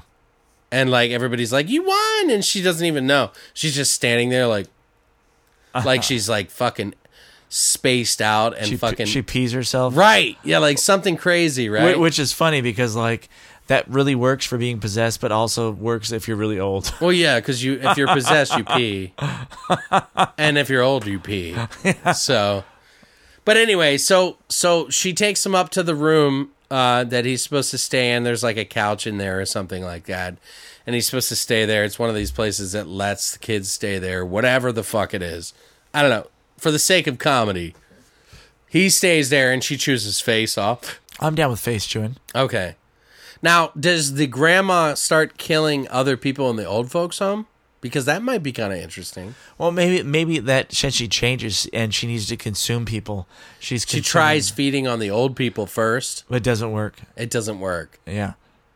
So she um there could So be that night when the kid comes back and he's being a little bitch, she had already fed on Ethel, who was a fucking cunt to her, right? Like so for some reason and she fed on her and she felt like rejuvenated for like a little while, but it didn't really do much. Because there wasn't enough love so- or life, so she she realizes that she has to go younger, and she wants to chew on this kid's head. But somehow he pisses her off enough that she hates him, and she fucking opens up his head and fucking sucks it out. Yeah, I was thinking like uh she waits for like um maybe like uh waits for the Boy Scouts to come entertain them and tries to eat the Boy Scouts or maybe she goes goes and does stuff for the church or She offers him cookies, and she doesn't have any, and then she sucks out his brains. yeah. But it's got to be something cool, like when she kills the kid, like one of the like um, Boy Scouts that are coming to entertain them. She sucks out their head, and it's like really disgusting. Oh, Like, I it's got to be like really. I would love to see like an effect, like a practical effect of of of this old granny tearing a head like in half, like a coconut, and then her tongue like extending out like a giant cock and just rolling up and bringing the brains in back into her mouth. okay, I'm down. I'm down. Like this doesn't have to be a perfect story, like 100. percent By the way, so whatever we come up with doesn't have to be perfect. Not that your idea was bad. I'm just saying. Oh, I know you're right. It's th- this is how brainstorming works. right. You know. So it's a comedy, so we have to be a little like slaptastic, right? So what we have so far, family doesn't like their fucking grandma, puts her in old folks home, they treat her like shit. Weeks go by. She's adjusted herself, met a few friends there. It's bingo night. The kids want to come out. They force the parents force the kids to go, or one of the kids to go see the fucking grandparents because it's bingo night, and then they can go fuck or go to the club or whatever the fuck it is, right? so the kid goes there, has an argument with the grandma. She plays bingo anyway, unlocks the Satan pentagram, whatever it is, becomes possessed, has a hunger for old people, or has a hunger for people in general, realizes that old people are not the best substitute for whatever she's possessed with to get energy. She kills one of the old people named Ethel, who had maybe like been a bitch to her earlier that week with something, kills her. Then the kid comes back, sleeps on the couch. They wake up, everything's okay. Uh, the next day happens. They the kid's like bored as shit, and she just chews his face off. Like I really want the fucking grandma to his face off somehow. Well, it, it- and there, I wonder if there's a way to make it funny. Like uh, she wants to chew it off, but she can't, so she rubs Werther's originals all over it. Wait, what? She rubs like on her nipples? I don't know, but like I'm like I'm like, how do you make e- uh, face eating funny? Uh, Or, or you could do like, uh, or she could be where she like, ooh, ooh, oh, ooh. oh, do when it. he comes, because when they wake up, she does the granny thing where she grabs the cheek and Yeah. she's like kissing him, and then she starts licking his face, and then starts fucking chewing his face off. You know what I mean? like, oh, you're so cute. I'm nom, nom, nom, nom. right? Yeah, like chews his face off and then throws a fucking Werther's original on him. it could be like too, like uh, she uh, uh, she cuts it off and makes it into a casserole or something. Right. Like a tuna noodle casserole, something really retro. So we need a side story. So we need somebody who is sort B- of like plot? antagonist, who is not antagonist, but another protagonist that's sort of like fighting against her. That realizes that this shit's going on after a little while, like maybe a nurse or a fucking caretaker who's like in the house, like a younger woman. you know, if if if you want to be a straight up comedy, it can be stupid. It could be like a an undercover cop that's like investigating like abuse within the you know the old folks home, and he's parading as an as a nurse. So yeah, That's a bit much. I mean, I don't care, but uh, I think it should be something like a priest. Do you know what I mean? Like, yeah. like maybe a social worker or something like that that stumbles upon this. Do you understand what I'm saying? Like, it has to be. That's that's way too far left. Like, that's just like crazy. So uh, this is what I think. If it's going to be a movie that's going to be silly about like somebody getting possessed by some demon and then Because of becoming like, some, some sort of cannibal, cannibal, right. um, it could very well be like I said. It sounds stupid, but like I imagine like uh, Twenty One Jump Street style stuff. You know, like like I said, a dude who's like a cop, but he's pre- you know pretending to be something else. Like a dude that's like obviously not like a real nurse, but he's like, "Hey man, let me help you change." But why would he bedpans." be there? Well, to to investigate like uh, uh, abuse about old people.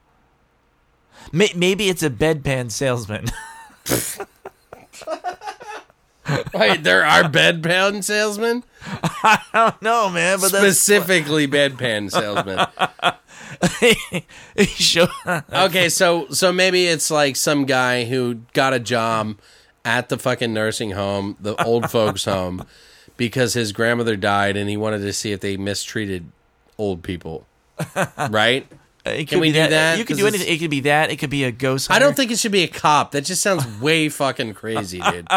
Well, it's it's just, it's supposed to be. I silly. get it, it's silly, but let's like keep it like Ma- easy. Maybe for he's a ourselves. ghost hunter. He's like, why bother? Oh my! You've lost your fucking mind.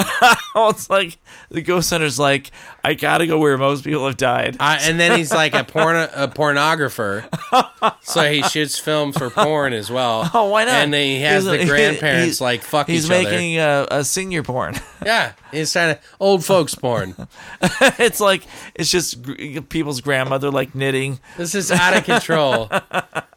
No, I think it needs to be. We need to keep it simple. We need to add another character, Okay. a nurse. It doesn't matter. We don't have to get that detailed. He needs to be a male gay nurse. like whatever. He's taking care of the old folks. This gay guy, He's like totally into it. He like he likes helping him out, but he hates staying late. He starts to catch on to the fact that something's not right because he finds blood on the floor and then sees that one of the, the old people is missing, but they think that maybe she's just a little crazy and she escaped because she's just crazy. And she'd always talked about like there's a reason why she might have escaped, but they don't like put into too much. So they call the police and and they don't know what happened to her, so they just wait around. Oh yeah. But then she starts slowly picking people off. It used to be like Ethel, who died. Um, that's what I'm saying. She was the one that they thought, well, she could have probably run away because she's crazy, right?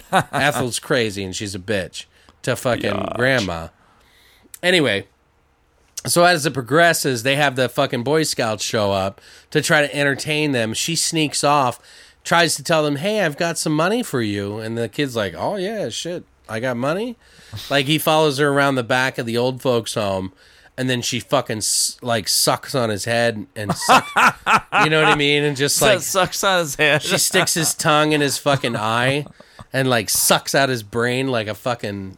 oh, that would be a great scene, Right? Like where she, well, kind of like that. Where Why like, do we want to destroy kids? By the way, that's like what I want where to know. like the granny takes the guy by the head, the kid, and grabs a straw and jabs it to his eye and Oh! sucks out his brains through his fucking. Eye. Maybe eyeball. it's not kids this time because we did that last time. Oh, I like what if kids. it's like the troop leader for the fucking scouts? Okay. And she's like, "Oh, come here! I want to show you something. I want to show you something special." He's like, "Okay, old lady," you know, like whatever. I'm trying to type on my phone. Anyway, and he follows her around, and she sticks his. She's like, "Hey, hold on. Do you see anything in the back of my mouth?" And sticks his tongue right in his fucking eye, and he just sucks out his brain Sticks somehow. his tongue. Oh, her okay. tongue. Sorry. Okay. She sucks out the fucking scout leader's thing. They don't know where he is, so then somebody else has to come pick them up. But they figure they'll stay the night there, uh, or for a few hours till somebody comes to pick them up. And she starts to slowly pick some of the kids off. Right? What do you think? I could do that. I'm just thinking about jokes. A blind guy walked into a bar. Well, it's just got to be silly. that's not my we joke. got to come up with a simple idea. We don't want to get too elaborate. I think I like the idea. I, honestly, I, I never. 'Cause It's never been done before. I don't think it's really been done. Like, and I, I what I like about it, and I probably tried to go like a more serious tone with things a little bit. The difference between old and young. So how do we end this up? Okay, so does she become like some sort of creature, kind of like dead alive, I, I think. Or does she just like get caught and someone stops her? Like, how do we do this? I like these kind of movies if it's going to be a little tongue in cheek to end. I like the idea of it ending where she is the winner at the end. Like she winds up killing everybody she needs to kill. She eats all the flesh and consumes all And she's blood got she blood needs. all over her, kind Yeah, of thing. and she just walks away and continues to do it. well, yeah, like she's the survivor, kind of thing. Yeah, and she's the one who did all the killing. I like I like Right. that kind of like a down ending, but it's not really down because it's kind of sarcastic in a way. So she uh, kills how many people? Like she kills the scout leader, she kills the old lady Ethel, she kills her fucking nephew or her grandson because he's a little prick. Well, let's say uh, here's another idea too, and this may have been done in another movie. Let's say, uh, let's say the cops are like closing in, and the FBI because they know there's some shit going down with a lot of killing and murder. People this are missing. Yeah, yeah. Uh, and she kills her. What'd you say? Her nephew or son or whatever? Her grandson, yeah. Grandson. She kills her. that was grand- one of the first kills. He's She the ki- second kill. Okay, okay. Because Ethel's the bitch that that catches on somehow or something, you know, and she kills her first and realizes it doesn't give her enough energy, and then she kills the kid and gets a lot of energy, but then she kills the scout leader and starts picking off some of the scouts. Okay. I was gonna say like as far as an ending, you know, the cops are closing and she needs to escape, and you see these movies where like the person trying to evade the cops, you know, they they beat down some of the cops, and uh, they put on the the the SWAT suit and they escape using the SWAT suit or they escape using the gas mask or whatever. Okay. But what if she kills somebody and skins them, and she wears their sin- skin suit, walking out of the building? It's all bloody. Yeah. Well, it, well, maybe you could clean it. I mean, They've done that before though. I- and that's so cheesy. what if what if like somebody catches on, somebody in the story catches on she does some sort of seance to suck the soul out of this one purest fucking kid, Oh, okay. right? Like after she's killed pretty much everybody off for the most part. Somehow the fucking cops show up. She's doing this seance, and he shoots her in the head right as she's doing the seance. So it's up in air whether or not she's still alive or not. Oh, yeah. Do you see what I'm saying? Yeah, yeah. So that the the, the old folks' home carries on. Do you see what I'm saying? Like I know it's kind of a cheesy cheese dick kind of way to do it, but it, it instigates uh, sequels. You know what I mean? And if you wanted to get really stupid, like, I mean, I, I, I dig that, I dig that idea, but like, let's say, she's doing she's doing her owie dewey Demba fucking shit over the kid, and the fucking cop shoots her in the head. But did she get the spirit before the kid, and somehow the kid's infected, or is she got the power and she's still able to? or and you're saying like, or where did the spirit go? Actually, Right, you know what I mean? Like I- so that like the, the spirit carries on. If you want to get really stupid, it could like, you could have like Tuesday night dinner and like a piece of Jello mold gets possessed by the A piece of Jello mold? No, That would be funny. Like after the credits, you see some Jello come to life. oh, no, no, no, no. That is way out of control. That is way out of control. What if um, somehow, like the blood that she leaves, the lady dies, like the old woman la- dies, and somehow when they they try to keep the old folks home because it's public property or some shit. That's all old.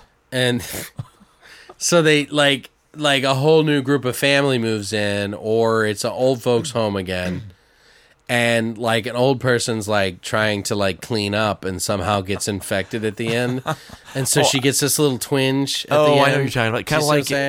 Kind of like uh, the ring, or it follows where it, it passes the curse onto someone. Right. Yeah. Like somehow she fucking happenstance walks into this fucking curse and now is infected by the fucking old folks, the the the fucking whatever grandma's fucking. It gets passed on. Via, What do we call grandma? What do we call her? Fucking Bertha.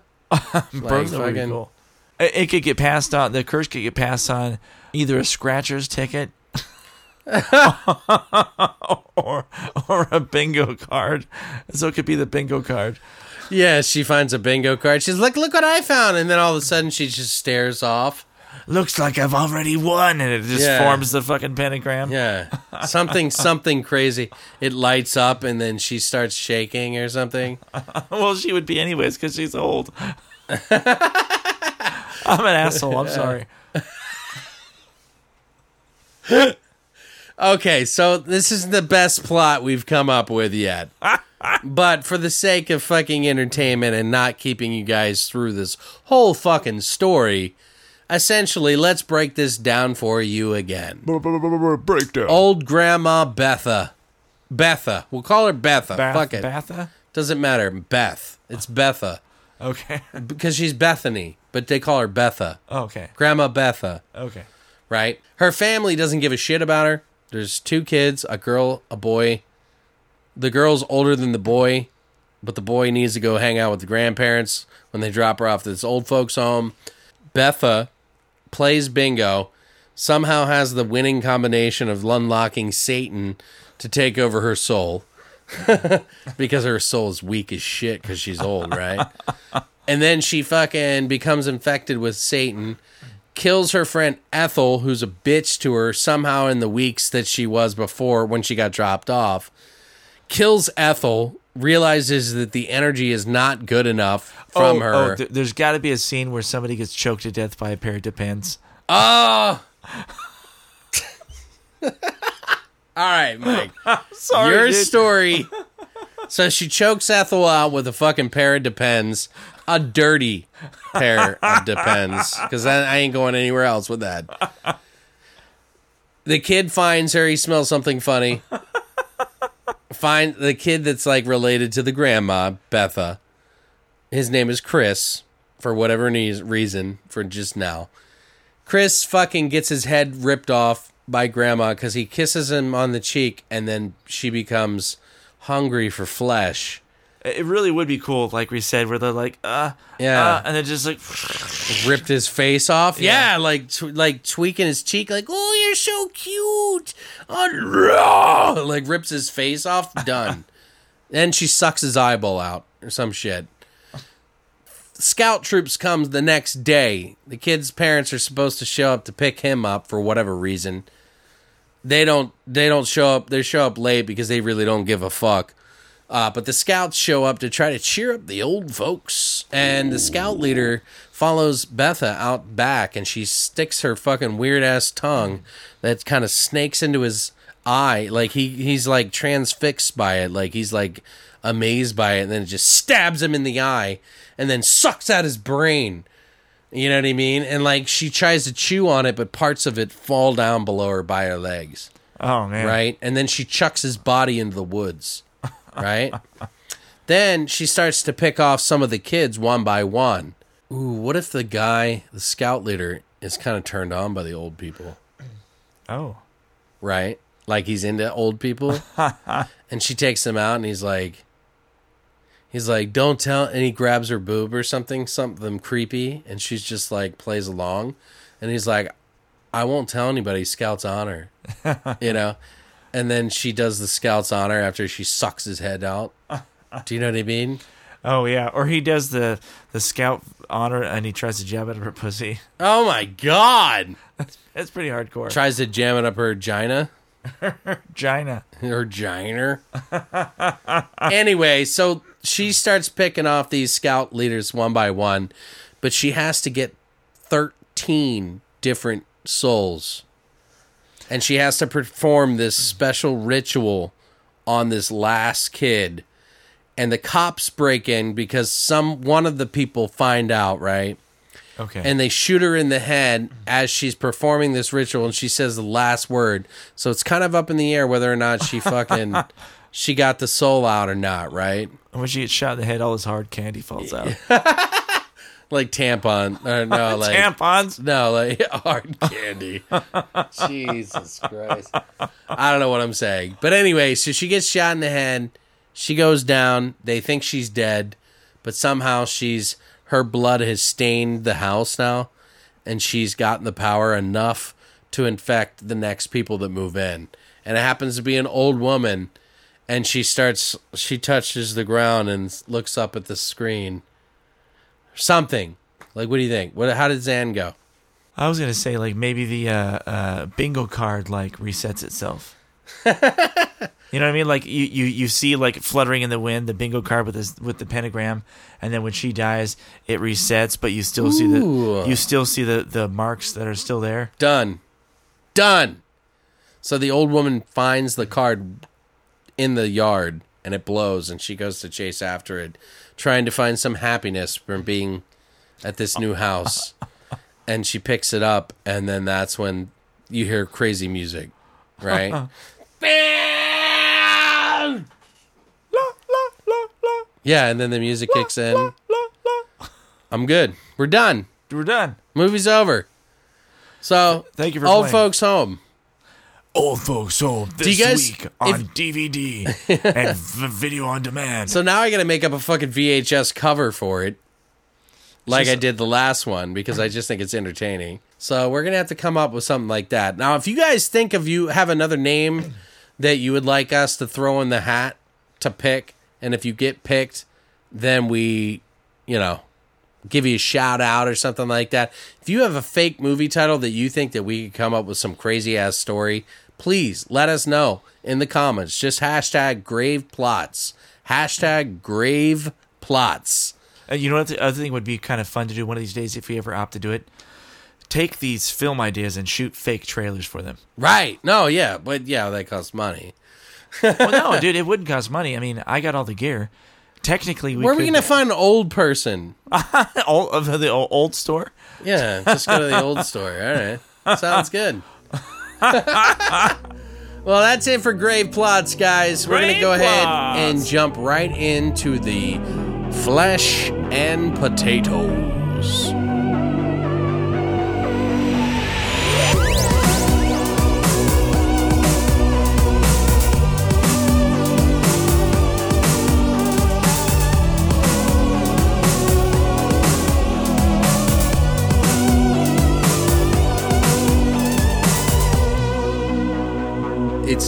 To kick off into the flesh and potato segment of our show.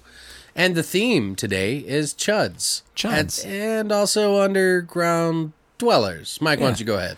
Oh yeah, like uh, you know, I, I I watched Chud one and two, Right, uh, Chud and Bud the Chud, Chud two. right. But watching it, I really kept thinking about like, you know, what's another important movie that has to do with underground dwellings? Oh, of course. And probably one of the most important horror movies of all time. Korea, seriously, Yeah. or of the mid '80s uh, in the cartoon era. Right, right. What was that? What, which one? Teenage Mutant Ninja Turtles. Oh, yeah, that was a pretty scary. Oh yeah, the Michael Bay one was fucking horrifying. Oh, yeah, that was the scariest horror film I've But ever I'm, seen. I'm not joking. Literally, I'm watching this movie, this Chud movie, and I'm like, what if these Chuds fought the Ninja Turtles? They're literally like, the turtles are like just chilling in their lair, eating pizza, Well, they doing whatever. probably turn into these creatures, right? oh, yeah, it could be. what about Turtle Chuds? That'd be nuts. Like Turtles and a half chud. film. Turtle power. But no, yeah, we're talking about Chud. We're only going to be talking about Chud 1 and 2. Um, Which is fir- good because I'm really glad they didn't make a third one. Right. and you know what? I, I don't know if I'd mind it, but it'd probably be some schlock fest that's not even worth seeing with no style, you know? Like, even the first one, as serious as it took itself, it still had some style to it, like Yeah. some creature style. Like, it was pretty unique for for its time. And it came out in 1984. It was directed by Douglas Cheek, who actually never really directed anything else.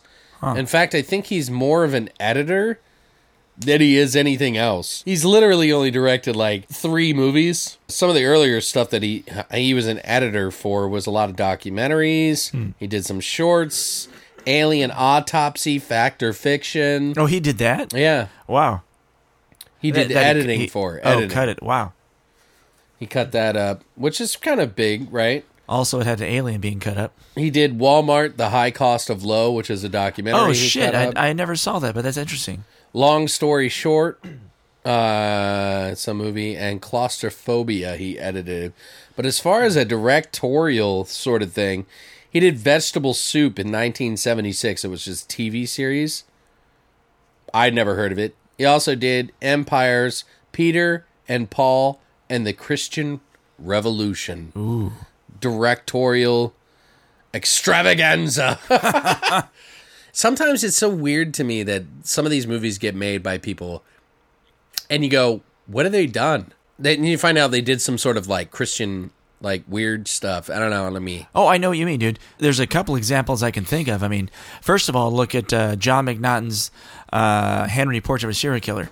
Oh, okay. If I'm correct, prior to that, he was doing documentary.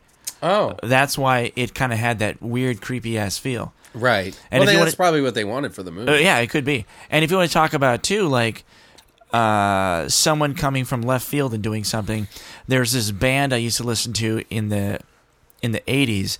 They were on uh, Doctor Demento. oh, I remember that. Yeah, the band was called Krypton. And uh, they had one song. It was really cheesy, called like "Let's Blow Up the Tow Truck." It was about getting pissed off that your car was getting towed, and it was about a guy shooting up a tow truck with a machine gun. and, but the guy quit music and he became like a preacher. What the? So fuck? there's like uh, videos of him online talking about Krypton, and then you know talking about God and stuff. okay. So I'm just saying, I know where you're coming from. You you, you don't make the connection sometimes. Yeah, no, totally. It just kind of throws me off. I mean, I wouldn't say Chud is a bad movie. Like, I like it. Like, I think it's unique. It sticks out from a lot of different horror movies, especially from that era. And I think the creature effects in it were very unique, very different. Uh, they probably tried to take a little too serious a tone with the story uh, than it probably should have been. Yeah, but I think part of the reason the film is so notorious for being, like I said, so bad it's good genre Right, is because they were so serious about it. right. If they were lighter on it, it probably wouldn't be as famous as it is. Right. Yeah, and it, it just kind of it just like the whole like opening scene is so interesting to me. Like you see the fucking manhole and she's this lady's walking with her groceries and a dog, I think. But she walks over and then the fucking monster reaches up out of the fucking sewer, you know, like the manhole cover and grabs her leg and then she's dead. Actually, that lady was actually the wife of Daniel Stern who was the homeless shelter guy in the movie. Oh, okay. And he it was his actual real life wife. And we're talking about the same guy, I think, right? Right. Daniel Stern was in Home Alone, in the Home Alone series, like one through three. Yeah. It, it literally. Well, I don't know if he was in three, but I know he was in. I know, but yeah, literally every time I saw the dude, I was looking for Joe Pesci and uh, Macaulay Culkin. Right. That's all I could think about. Well, I thought Daniel Stern did a good job. He was Well, the he- tall, skinny guy that was Joe Pesci, uh, Pesci's uh, piss bandits. What do they call him? The Piss bandits. It was like the Wet Bandits or something. Right. Yeah. uh, but I'm saying, like, of, of all the acting in that movie, I think he probably did the best job. you think Daniel Stern did? Yeah, for me at least. Okay. Well, he'd been in a lot of other stuff too, but Yeah. and another mo- another person that was in Home Alone was John Heard, who Oh, was yeah. the father of Macaulay Culkin and the family uh, in Home Alone, which is so weird that they that they had that. I I've heard that there was three characters in Home Alone in this movie, but I can't for the life of me figure out which one the other one is. Uh, but I do remember, and you pointed this out to me earlier. Oh, yeah. That uh, someone makes a small cameo in it. a pretty young uh, uh, John Goodman. Yeah, he plays the cop at the diner, Yeah. sitting at the bar, being kind of misogynistic and everything like that. Yeah, I wasn't expecting to see him in it. I mean, granted, it's been a long time since I've seen this flick, but it was still kind of cool. Right. I, I, I dig seeing these older films that have been around a while, and then you all these famous actors pop up that you can you know see Right. when they're in other movies and stuff. There was a, quite a few big actors that became something bigger later Yeah. on. Some that stuck through, some that didn't. Daniel Stern was not. I think after Home Alone, you really didn't see him again. Yeah, I can't really think of. I mean, he, I I could see him being in some sort of. Uh, uh, maybe just based on this movie, but some sort of procedural cop show right. or something. But I really can't think think of what he's been in beyond this. Oh, he plays a great homeless shelter guy. Oh, that guy! And I'm sorry. I was I was getting confused with somebody else. Yeah. Uh, The, I was getting confused with the dad guy, but the Daniel, Oh, yeah. but the Daniel Stern guy. You're right. I think I can't think of much beyond Home Alone. But Chud, Butt chug, let's to get this back on track, right? butt chug. butt chug. Uh, but Chud, uh, which stands for cannibalistic humanoid underdwellers, well, sort of.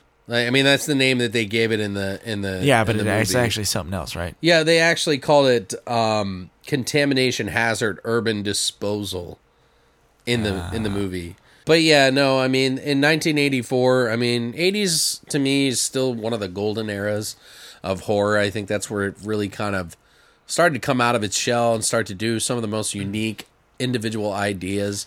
Some of the acting obviously wasn't as good as it is today, but the story ideas and the concepts were just so fucking unique. I know, and and what's cool about the '80s too, in regards to this, is this is before like everybody started laying on the uh, PG-13 route. Oh yeah. So you got a little more harder edged, and the the ratings board was different because you could get away with more blood. Nowadays things are so fucking tight. You know, I didn't really mind um, as a PG thirteen was with the remake of The Ring. Oh from the yeah, th- yeah, that was I- decent. I didn't mind it. No. Like for a PG thirteen movie, I was like, okay, yeah, this makes sense because they they did an element of fucking atmosphere Yeah. and like uh, I don't know, it was creepy and like seeing the finger go down on the nail and shit like that was just like fucked up. But this movie, I don't know. Uh, to give you guys kind of an idea, if you haven't heard of this movie, a bizarre series of murders in New York City seems to pinpoint towards the existence of a race of mutant cannibals living under the streets. but why? The movie kind of kicks off. It surrounds a photographer who's kind of a famous, like, to do photographer. By the it's John Heard's character, by the way. But John Heard plays George Cooper, and there's this uh, chick that he's like, this is like a model, and they live in this apartment complex or studio in New York. Yeah. He's taken pictures of like homeless people and stuff like that, and he's like actually developed some sort of relationship with a lot of the homeless people, and he starts to realize that some of the people are missing. One of the there's like a bag lady, and then there's like other homeless people he took pictures of, but he kind of finds himself mixed up in this situation where he's trying to make his career off these homeless people photos and they're asking for all this extra stuff, but he can't find like his main stars, the homeless people themselves, which he buys them like you know food or some shit, you know. Forty ounces. Yeah, it was just kind of a dick. kind of a like, hey, yeah, you want a Twinkie? I'm gonna And help it's you out. hey, let me take a picture, and monetize you. Here's a cheeseburger. Yeah, I just made ten thousand off your photo. That's nice. Here's a Twinkie. Eat that, you fucking piece of shit.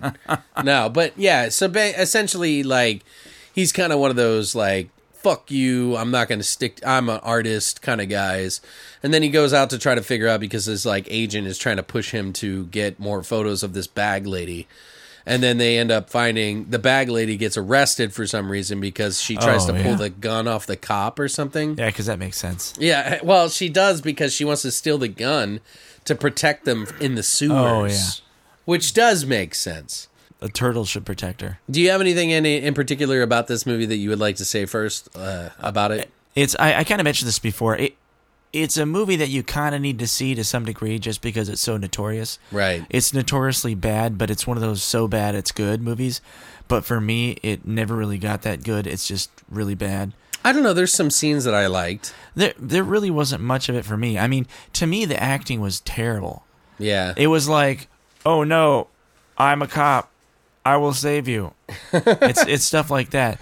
But I still say see it because it's notorious. It's like I was I was telling uh, Alex like um uh, they've probably spoofed it in other TV shows. I got a feeling they probably did it on Robot Chicken, but I know they did it on The Simpsons because there's an episode of The Simpsons where Homer doesn't want to go into the sewers because he's afraid that the uh, chuds will get him. oh yeah, yeah, that's right. So I'm saying like it's pretty notorious for being bad. So on that note alone, I would say give it a watch. It's almost Right. like a an 80s or a modern version of uh, Plan 9 from Outer Space. It's kind of got a typical story in the way because it's got like the whole radiation factor, which was like an unknown thing in the 80s. Everybody was worried about radiation because of fucking nuclear fucking fallout and because of fucking uh, all the fucking power uh, Yeah. Power the nuclear power plants and stuff like that. Like everybody was it was kind of a new thing i guess in a way. So people were a little bit worried about it and what the dangers of it were. So they got worried that what would happen if like they stored this nuclear material underground and like what would happen. And it essentially changes these people into these fucking mutants. I, I did like the effects on with glowing eyes by the way. I know. I said I, I did like the effects on the creature. Creatures effects was uh, awesome because uh, I don't really see this kind of effect anymore. I saw it a lot in the 80s where like they create the thing, they make it look like an oil slick and it's all oozing and Right. looking. You know, Well, reminds, these things look like beefed up fucking like warriors or some shit. You know what I mean? Like some fucking like beefed up gym rats. beefed up Yeah, gym like their necks were like They're all fucking swole. like triangles, dude. You find them in the sewers and they're like fucking benching like fucking 250, 300. oh, they're like eating a baby in one hand. like me, spot me. There's not a lot of story here, but what they do do well is like some of the. I, I personally like some of the shots that they took in it. I love the opening movie, the opening scene with the fucking the manhole. I thought that was well shot. Like really looked really nice. Oh, yeah. the creature effects are fucking top notch. Like for, For- its time, I yeah, think. for the time and for the budget. Right. Like they did something different, like glowing eyes, teeth that were like fucking ready to like saw people's shit off. I, I just think it's kind of interesting what they did with that movie. Now, a lot of people say that that's their favorite, but still, for me personally, I'm I kind of lean to the second one, and we'll get into that. Okay, yeah. But I just kind of I don't know. Like while I like some of the aesthetics of the first one, and it kind of would have been nice to see how serious they would have taken it in the second one. I kind of feel like part two is kind of like Return of the Living Dead sort of style, Yeah, exactly. like part two or three. All right, probably part two, with a mix of three. the first one, they were trying to make it a serious movie, and people kind of saw it as funny because it was so bad, it was good, kind of Right. thing. You know, and then they saw that and they monopolized on it or capitalized on it for the sequel, and they made the sequel more of a comedy. The original concept art for the uh, Chuds featured. Uh, it's basically in the. If you look at the still gallery in the Anchor Bay DVD release, it shows that their faces look more like an animal than what the creatures that they came up with. And I'm sure they had probably like a billion different fucking concepts for it. In 2011, as an April Fool's Day joke, Criterion, the Criterion Collection people, Oh yeah, posted that they were going to make this was going to be their next release for a special edition DVD and Blu-ray disc for the film. But later on, it came out that that was a joke, and I couldn't imagine that they would ever pick Chud Uh, yeah, but as a it, Criterion collection. it just goes back to what I was saying. Like uh, TV shows are parodying it because it's so bad. Right. So if, if Criterion is making a joke, But see, there's something to be said about that. If fucking Simpsons are using it as a fucking, yeah. you know, a joke, and there's some sort of parody towards that, then it means that it, it, it affected somebody in that way. well, yeah, So, was it a great film? I don't know. I don't even know what the name, like, number it out of a 10. But it's definitely something that I enjoy. I just personally like part two a lot more. Bud the Chud. Well, because, you know, you got Gerrit Graham in it. Mary Woronov is in it for like a little bit. She was in TerrorVision, Oh, okay. Night of the Comet. Part two, um, I think, stands out in its own, on its own, as a completely different film, completely different atmosphere. It's a total joke to the bone movie that never really got much of it. I don't even think it got it got a DVD release in like Europe and shit, Damn, but it never got one here in America. that's weird. I mean, so if you had a copy of the VHS, you were very it was rare. And then I bought a copy of the like region whatever it was at the time, you know what I mean, DVD. It was pretty hard to find. It was directed by David Irving. If you guys aren't familiar with him, he did a couple other movies like weird movies like Rumpelstiltskin, uh, The Emperor's Clothes. Um, those are the bigger ones that he did. After Chud, he actually did Night of the Cyclone. But other than that, for the most part, he only did shorts after Chud 2. yeah, that is kind of weird. I, I can't really see a director going from uh, features back to shorts, Right. unless it's a money thing or control thing. Don't Who know. knows? Uh, the writer for it was Ed Naha, who actually did the writing for Honey, I Shrunk the Kids, Honey, I Blew Up the Kids, and the horror movie Dolls. Oh, the Stuart Gordon Stuart one. Gordon one, yeah. yeah. So, which is interesting to know that they worked together on this for part two.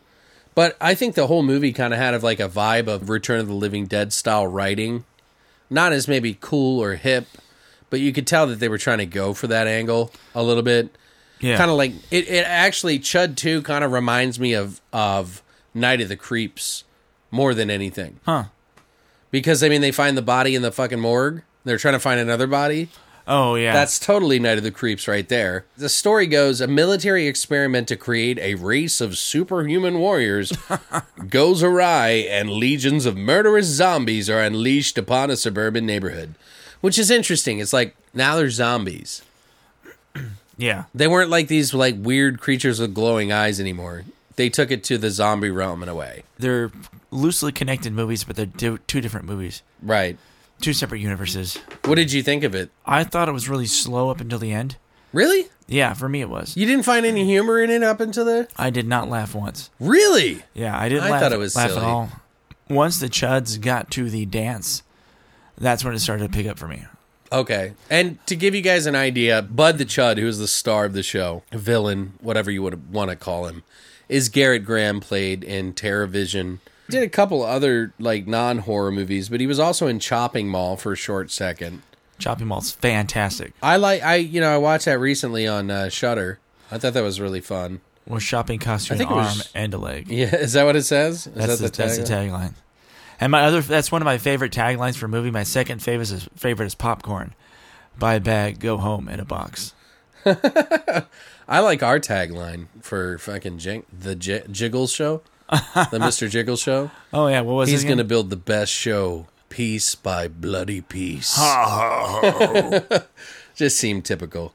But yeah, Gerrit Graham's in it, and to be honest, I think I think Gerrit Graham is one of the more underrated '80s actors, uh, or just actors in general. He got kind of picked for a lot of like schlocky, fun, jokey movies, but I, I'd seen an interview with him, and he was talking about how he felt like he could pretty much act any way he wanted to. He wasn't a method actor, so he wouldn't like go and lock himself in a room for like two weeks and like pretend, you know, as somebody else. Yeah, And he was just kind of like, I'm just going to make it up on the spot, you know, and just do it. Which is probably good and bad. Like, I, I think that's really an old school way of acting. Right. I, I've heard uh, stories from actors Uh, I I don't know who and or what or where or whatever, but where's like some old school actor and some new actor, Mm-hmm. and the new actor was trying to be all method and crazy, like like you said, locking himself in the room. Right. And the old school guy was like, "What the fuck is your problem? Just act, dude. That's the whole point." Right, you just talk. Yeah. Yeah, I know. It's pretty interesting. Some of the uh, features that they had on Chud 2, the Vestron Collector series or whatever, they weren't really great, but they were decent. And it was weird to see Gerrit Graham in the age that he was. Uh, but whatever, you know, it's. Uh, he was talking about how he was kind of an arrogant prick at that oh. time. oh, really? and then he thought he could be better at Hamlet than anybody else. Ah. and, and like he was like, but I just kept getting hired for these movies, and I figured I could do anything I wanted, and it didn't really matter because I could just act, and I just needed to get paid. so he just did it anyway. But he said he was kind of too snooty at the time. Brian Robbins, actually, one of the the main kids with the mullet. Oh yeah. You know what I'm talking about? Yeah, yeah. He produ- and went on to produce like a ton of fucking movies, dude. From like after that, he just like went on to fucking like produce and produce and produce and produce. He did a lot of TV shows and stuff like that, but it's just interesting to know that someone from that movie actually ended up having like a pretty big career. I thought it was a good balance between silly and funny and a little over the top. It, it does have like that Return of the Living Dead 2 feel. Yeah. But it also has that Night of, Night of the Creeps feel to it as well. Might not be as funny or quirky or stylish as like Night of the Creeps, but still better than Return of the Living Dead 2, in my opinion. Yeah, I thought it was. Uh, like I said, I thought it was a little slow up until the end because I was having a hard time following it. Because I was, if- if I'm not fully engaged in a film and I'm just not really doing it for me, Yeah. I start doing other things. Right? But once it started to roll toward the end, there's actually a.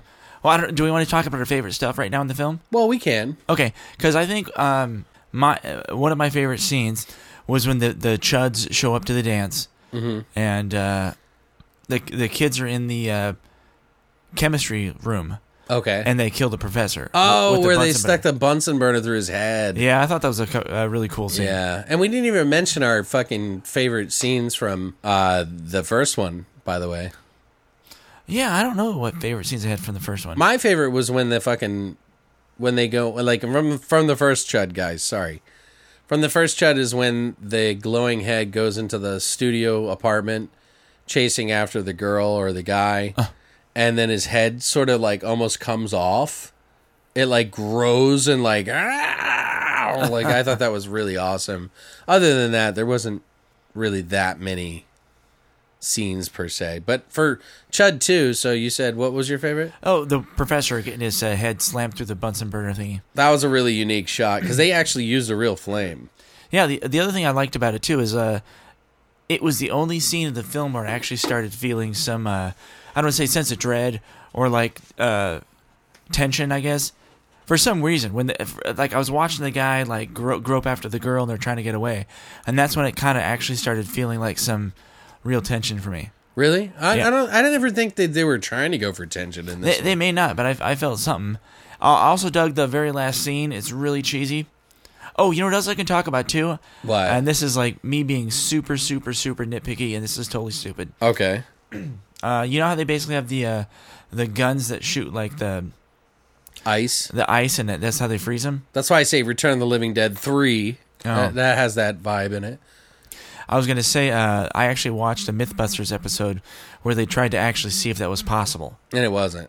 Well, what they had to do is it had to be shooting the uh, the whatever the cold liquid is, nitrogen, liquid nitrogen, Right. and it also had to be shooting water at the same time While they were doing it. while they're doing it, and it also had to be in a room that's already like almost freezing. Yeah, see, that's what I was thinking. Like, there's no way. But they Yeah. make it look so simple. There's like even a scene at the end of the movie almost where they're on the diving board and Yeah. he's like down on the floor and shooting it up towards Gerrit Graham's Chud, Bud the Chud. Oh yeah, and she's standing right next to it. I'm like, uh, if it's that powerful, she's probably gonna freeze. yeah. You know what else I liked about that whole sequence? What? That one, that room brunette chick, she was fucking hot. Oh yeah, yeah, yeah. She was um What she, whatever she was wearing, that she, she did an into. interview for the for the second one as well. Her name is Tricia Leigh uh, Fisher. Yeah, I, th- I mean, her her bathing suit thing was like so '80s, but at the same time, I'm like, yeah, I'm down. She I'm down said that that fucking outfit because it was like that one piece Yeah. where it like went up her crotch and like a V up to her shoulders. Uh, yeah. and she said that that was like it was riding her so much Oh, yeah. that she had to run in it and stuff. She to was like, I kept getting a wedgie. Ugh. So, but yeah, she really actually. It seemed like she was like. She really admires the film, and she's like, you know, it's like one of those shitty movies, but I had so much fun doing it, and just the way she seemed about it, she seemed so happy just That's to be a part totally cool, of it. man. That's fucking awesome. Whereas like Gerrit Graham was like kind of run down and tired and pissed off that he'd ever done anything. Uh, he still was like open about it and talked about it, but she just seemed so much more vibrant about it. There was a couple of fucking really great one-liners in this movie. Uh, one of my one of my favorite quotes was uh, when the colonel, who was like in charge of the Chuds, like the, the the section. This is why it reminds me of Return of the Living Dead three a little bit Okay. because he's kind of like the guy that wanted to like have this operation work with these creatures but it went wrong and they couldn't do it so it just totally reminds me of part three um in return of the living dead but he goes as he's driving by the barber shop he's like oh my god only the god damnedest ugly barber i've ever seen I was just like, Jesus, that shit made me crack up. And then there's this scene where the chick is uh, doing the exercising, and she's like, Yeah, like you've ever fucking gained any weight, you fucking dirty fucking uh, sock wearing slut bitch whore, something like that. And then Bud the Chud's like dancing outside. Do you remember that part? Oh yeah.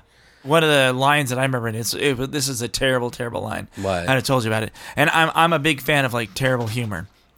At the end of the movie, the colonel guy's in the back of a truck driving away, and uh, he has a blanket on, and this little dog jumps up in the back of the car or the back of the truck, Right. and he's like, "Shh, shh, I'm undercover." Yeah, that was really bad. I was like, "Really, dude?" But the tone of the film was silly. Yeah, like there is no way that you should take this movie like serious. Oh, yeah. it, it is just silly. But if you have a, a kind of a, a if you're a fan of like something like Night of the Creeps, Return of the Living Dead one, two, or three, there's elements of that in there because the type of zombies they are. It's very similar. They don't die a special way. In fact, the only way they can die is to be frozen and electrocuted. Uh, yeah, you could say as far as like even if you're into Troma. I mean, this is a little higher budget, little. I don't want to say better than Troma because I like Troma films. oh, I think it's better than Troma. Okay, yeah, I was gonna say it is a step above Troma. I think, yeah. I mean, uh, Troma has its place, and we talked about watching the Death Race 2050 and how it kind of reminded me us Yeah. of the golden days of Troma Yeah, in a way. One of the things, uh, Robert Englund, he makes like a, a literally like the quickest cameo, and I call, I saw it immediately, and I forgot that he was in it. I was like, "That's Robert Englund." He's Oh, like really? walking across a street Uh-huh. with a kid, and it's totally him, but they do nothing more with it. Like they don't show a close up of his face; it's just back up. But I'm like, "That's Robert Englund," and it totally is confirmed that he is in this. But other than that, I mean, there really isn't too too much about this film. It was interesting to kind of watch some of the extras in the Vestron Collector series. And by the way, guys, if if you guys collect these uh, Vestron series, um, this one wasn't as bad. But I've noticed with the Vestron series, I'm just curious if you guys are experiencing the same thing, or I'm just seeing shit. But I feel like when I'm watching the movie, it feels like it's vibrating a little bit. Like almost like the film was like flapping around when they were recording it. maybe you were flapping around. No, but it really feels that way. And it's No, like that really bothers me a little bit because it's just like it just feels like it's vibrating. But this one didn't do it as bad. Return of the Living Dead 3 did. So, I don't know. When I got that for the Vestron series or whatever, so but now if you had to pick out of the two, like which one of these do you think would be your favorite? It's it's really tough because I like and dislike both of them for different reasons. Right. Like if you Yeah. if you could mash them together to make a movie. I like the first one for its. I hate I hate using the term historical value, Okay. but because it's so notoriously bad, I like the first one because it's notoriously bad. Uh, Okay. But if you're looking at actual film and plot and story, uh, I'd say go with the second one. It's like it's it's really hard to destroy uh, or pick one over the other because it's kind of like you're. It's like two different movies. Like it Yeah, doesn't. it- it- it really makes totally. no sense to even kind of compare them as to Chud one and two because they do so much different. The first one's like literally creatures underground fighting people. And then you got the second one, which is like zombies. Like they completely rewrote the whole fucking thing. Yeah. and, and you go from uh, a serious horror movie to like slapstick nonsense. Right. And, and honestly, it's weird that it even had a sequel to begin with. you know what I mean? Like, I wonder what made them want to make a sequel for it anyway. But obviously, they made enough money to, to be able to do that.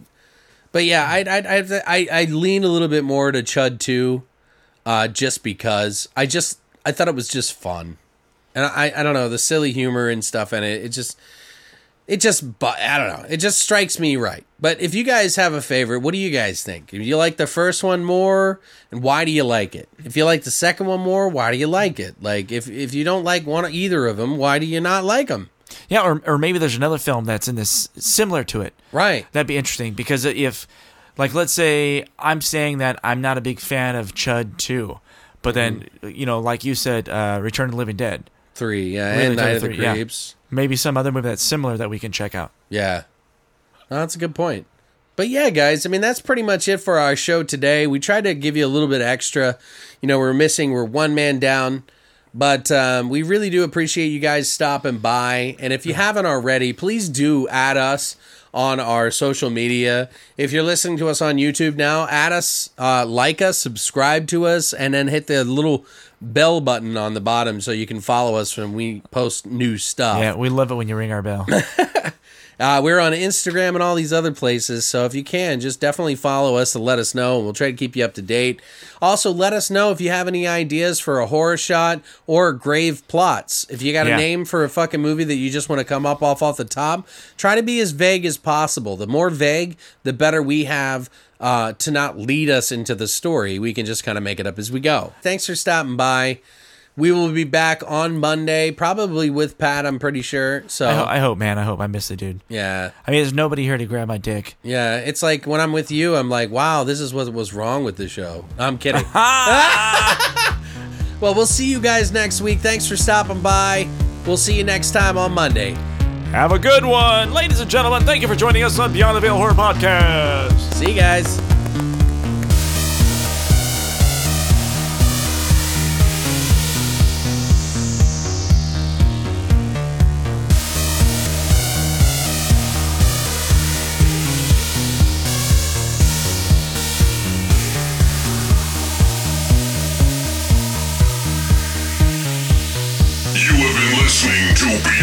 Horror Podcast. Tune in every Monday for a new episode.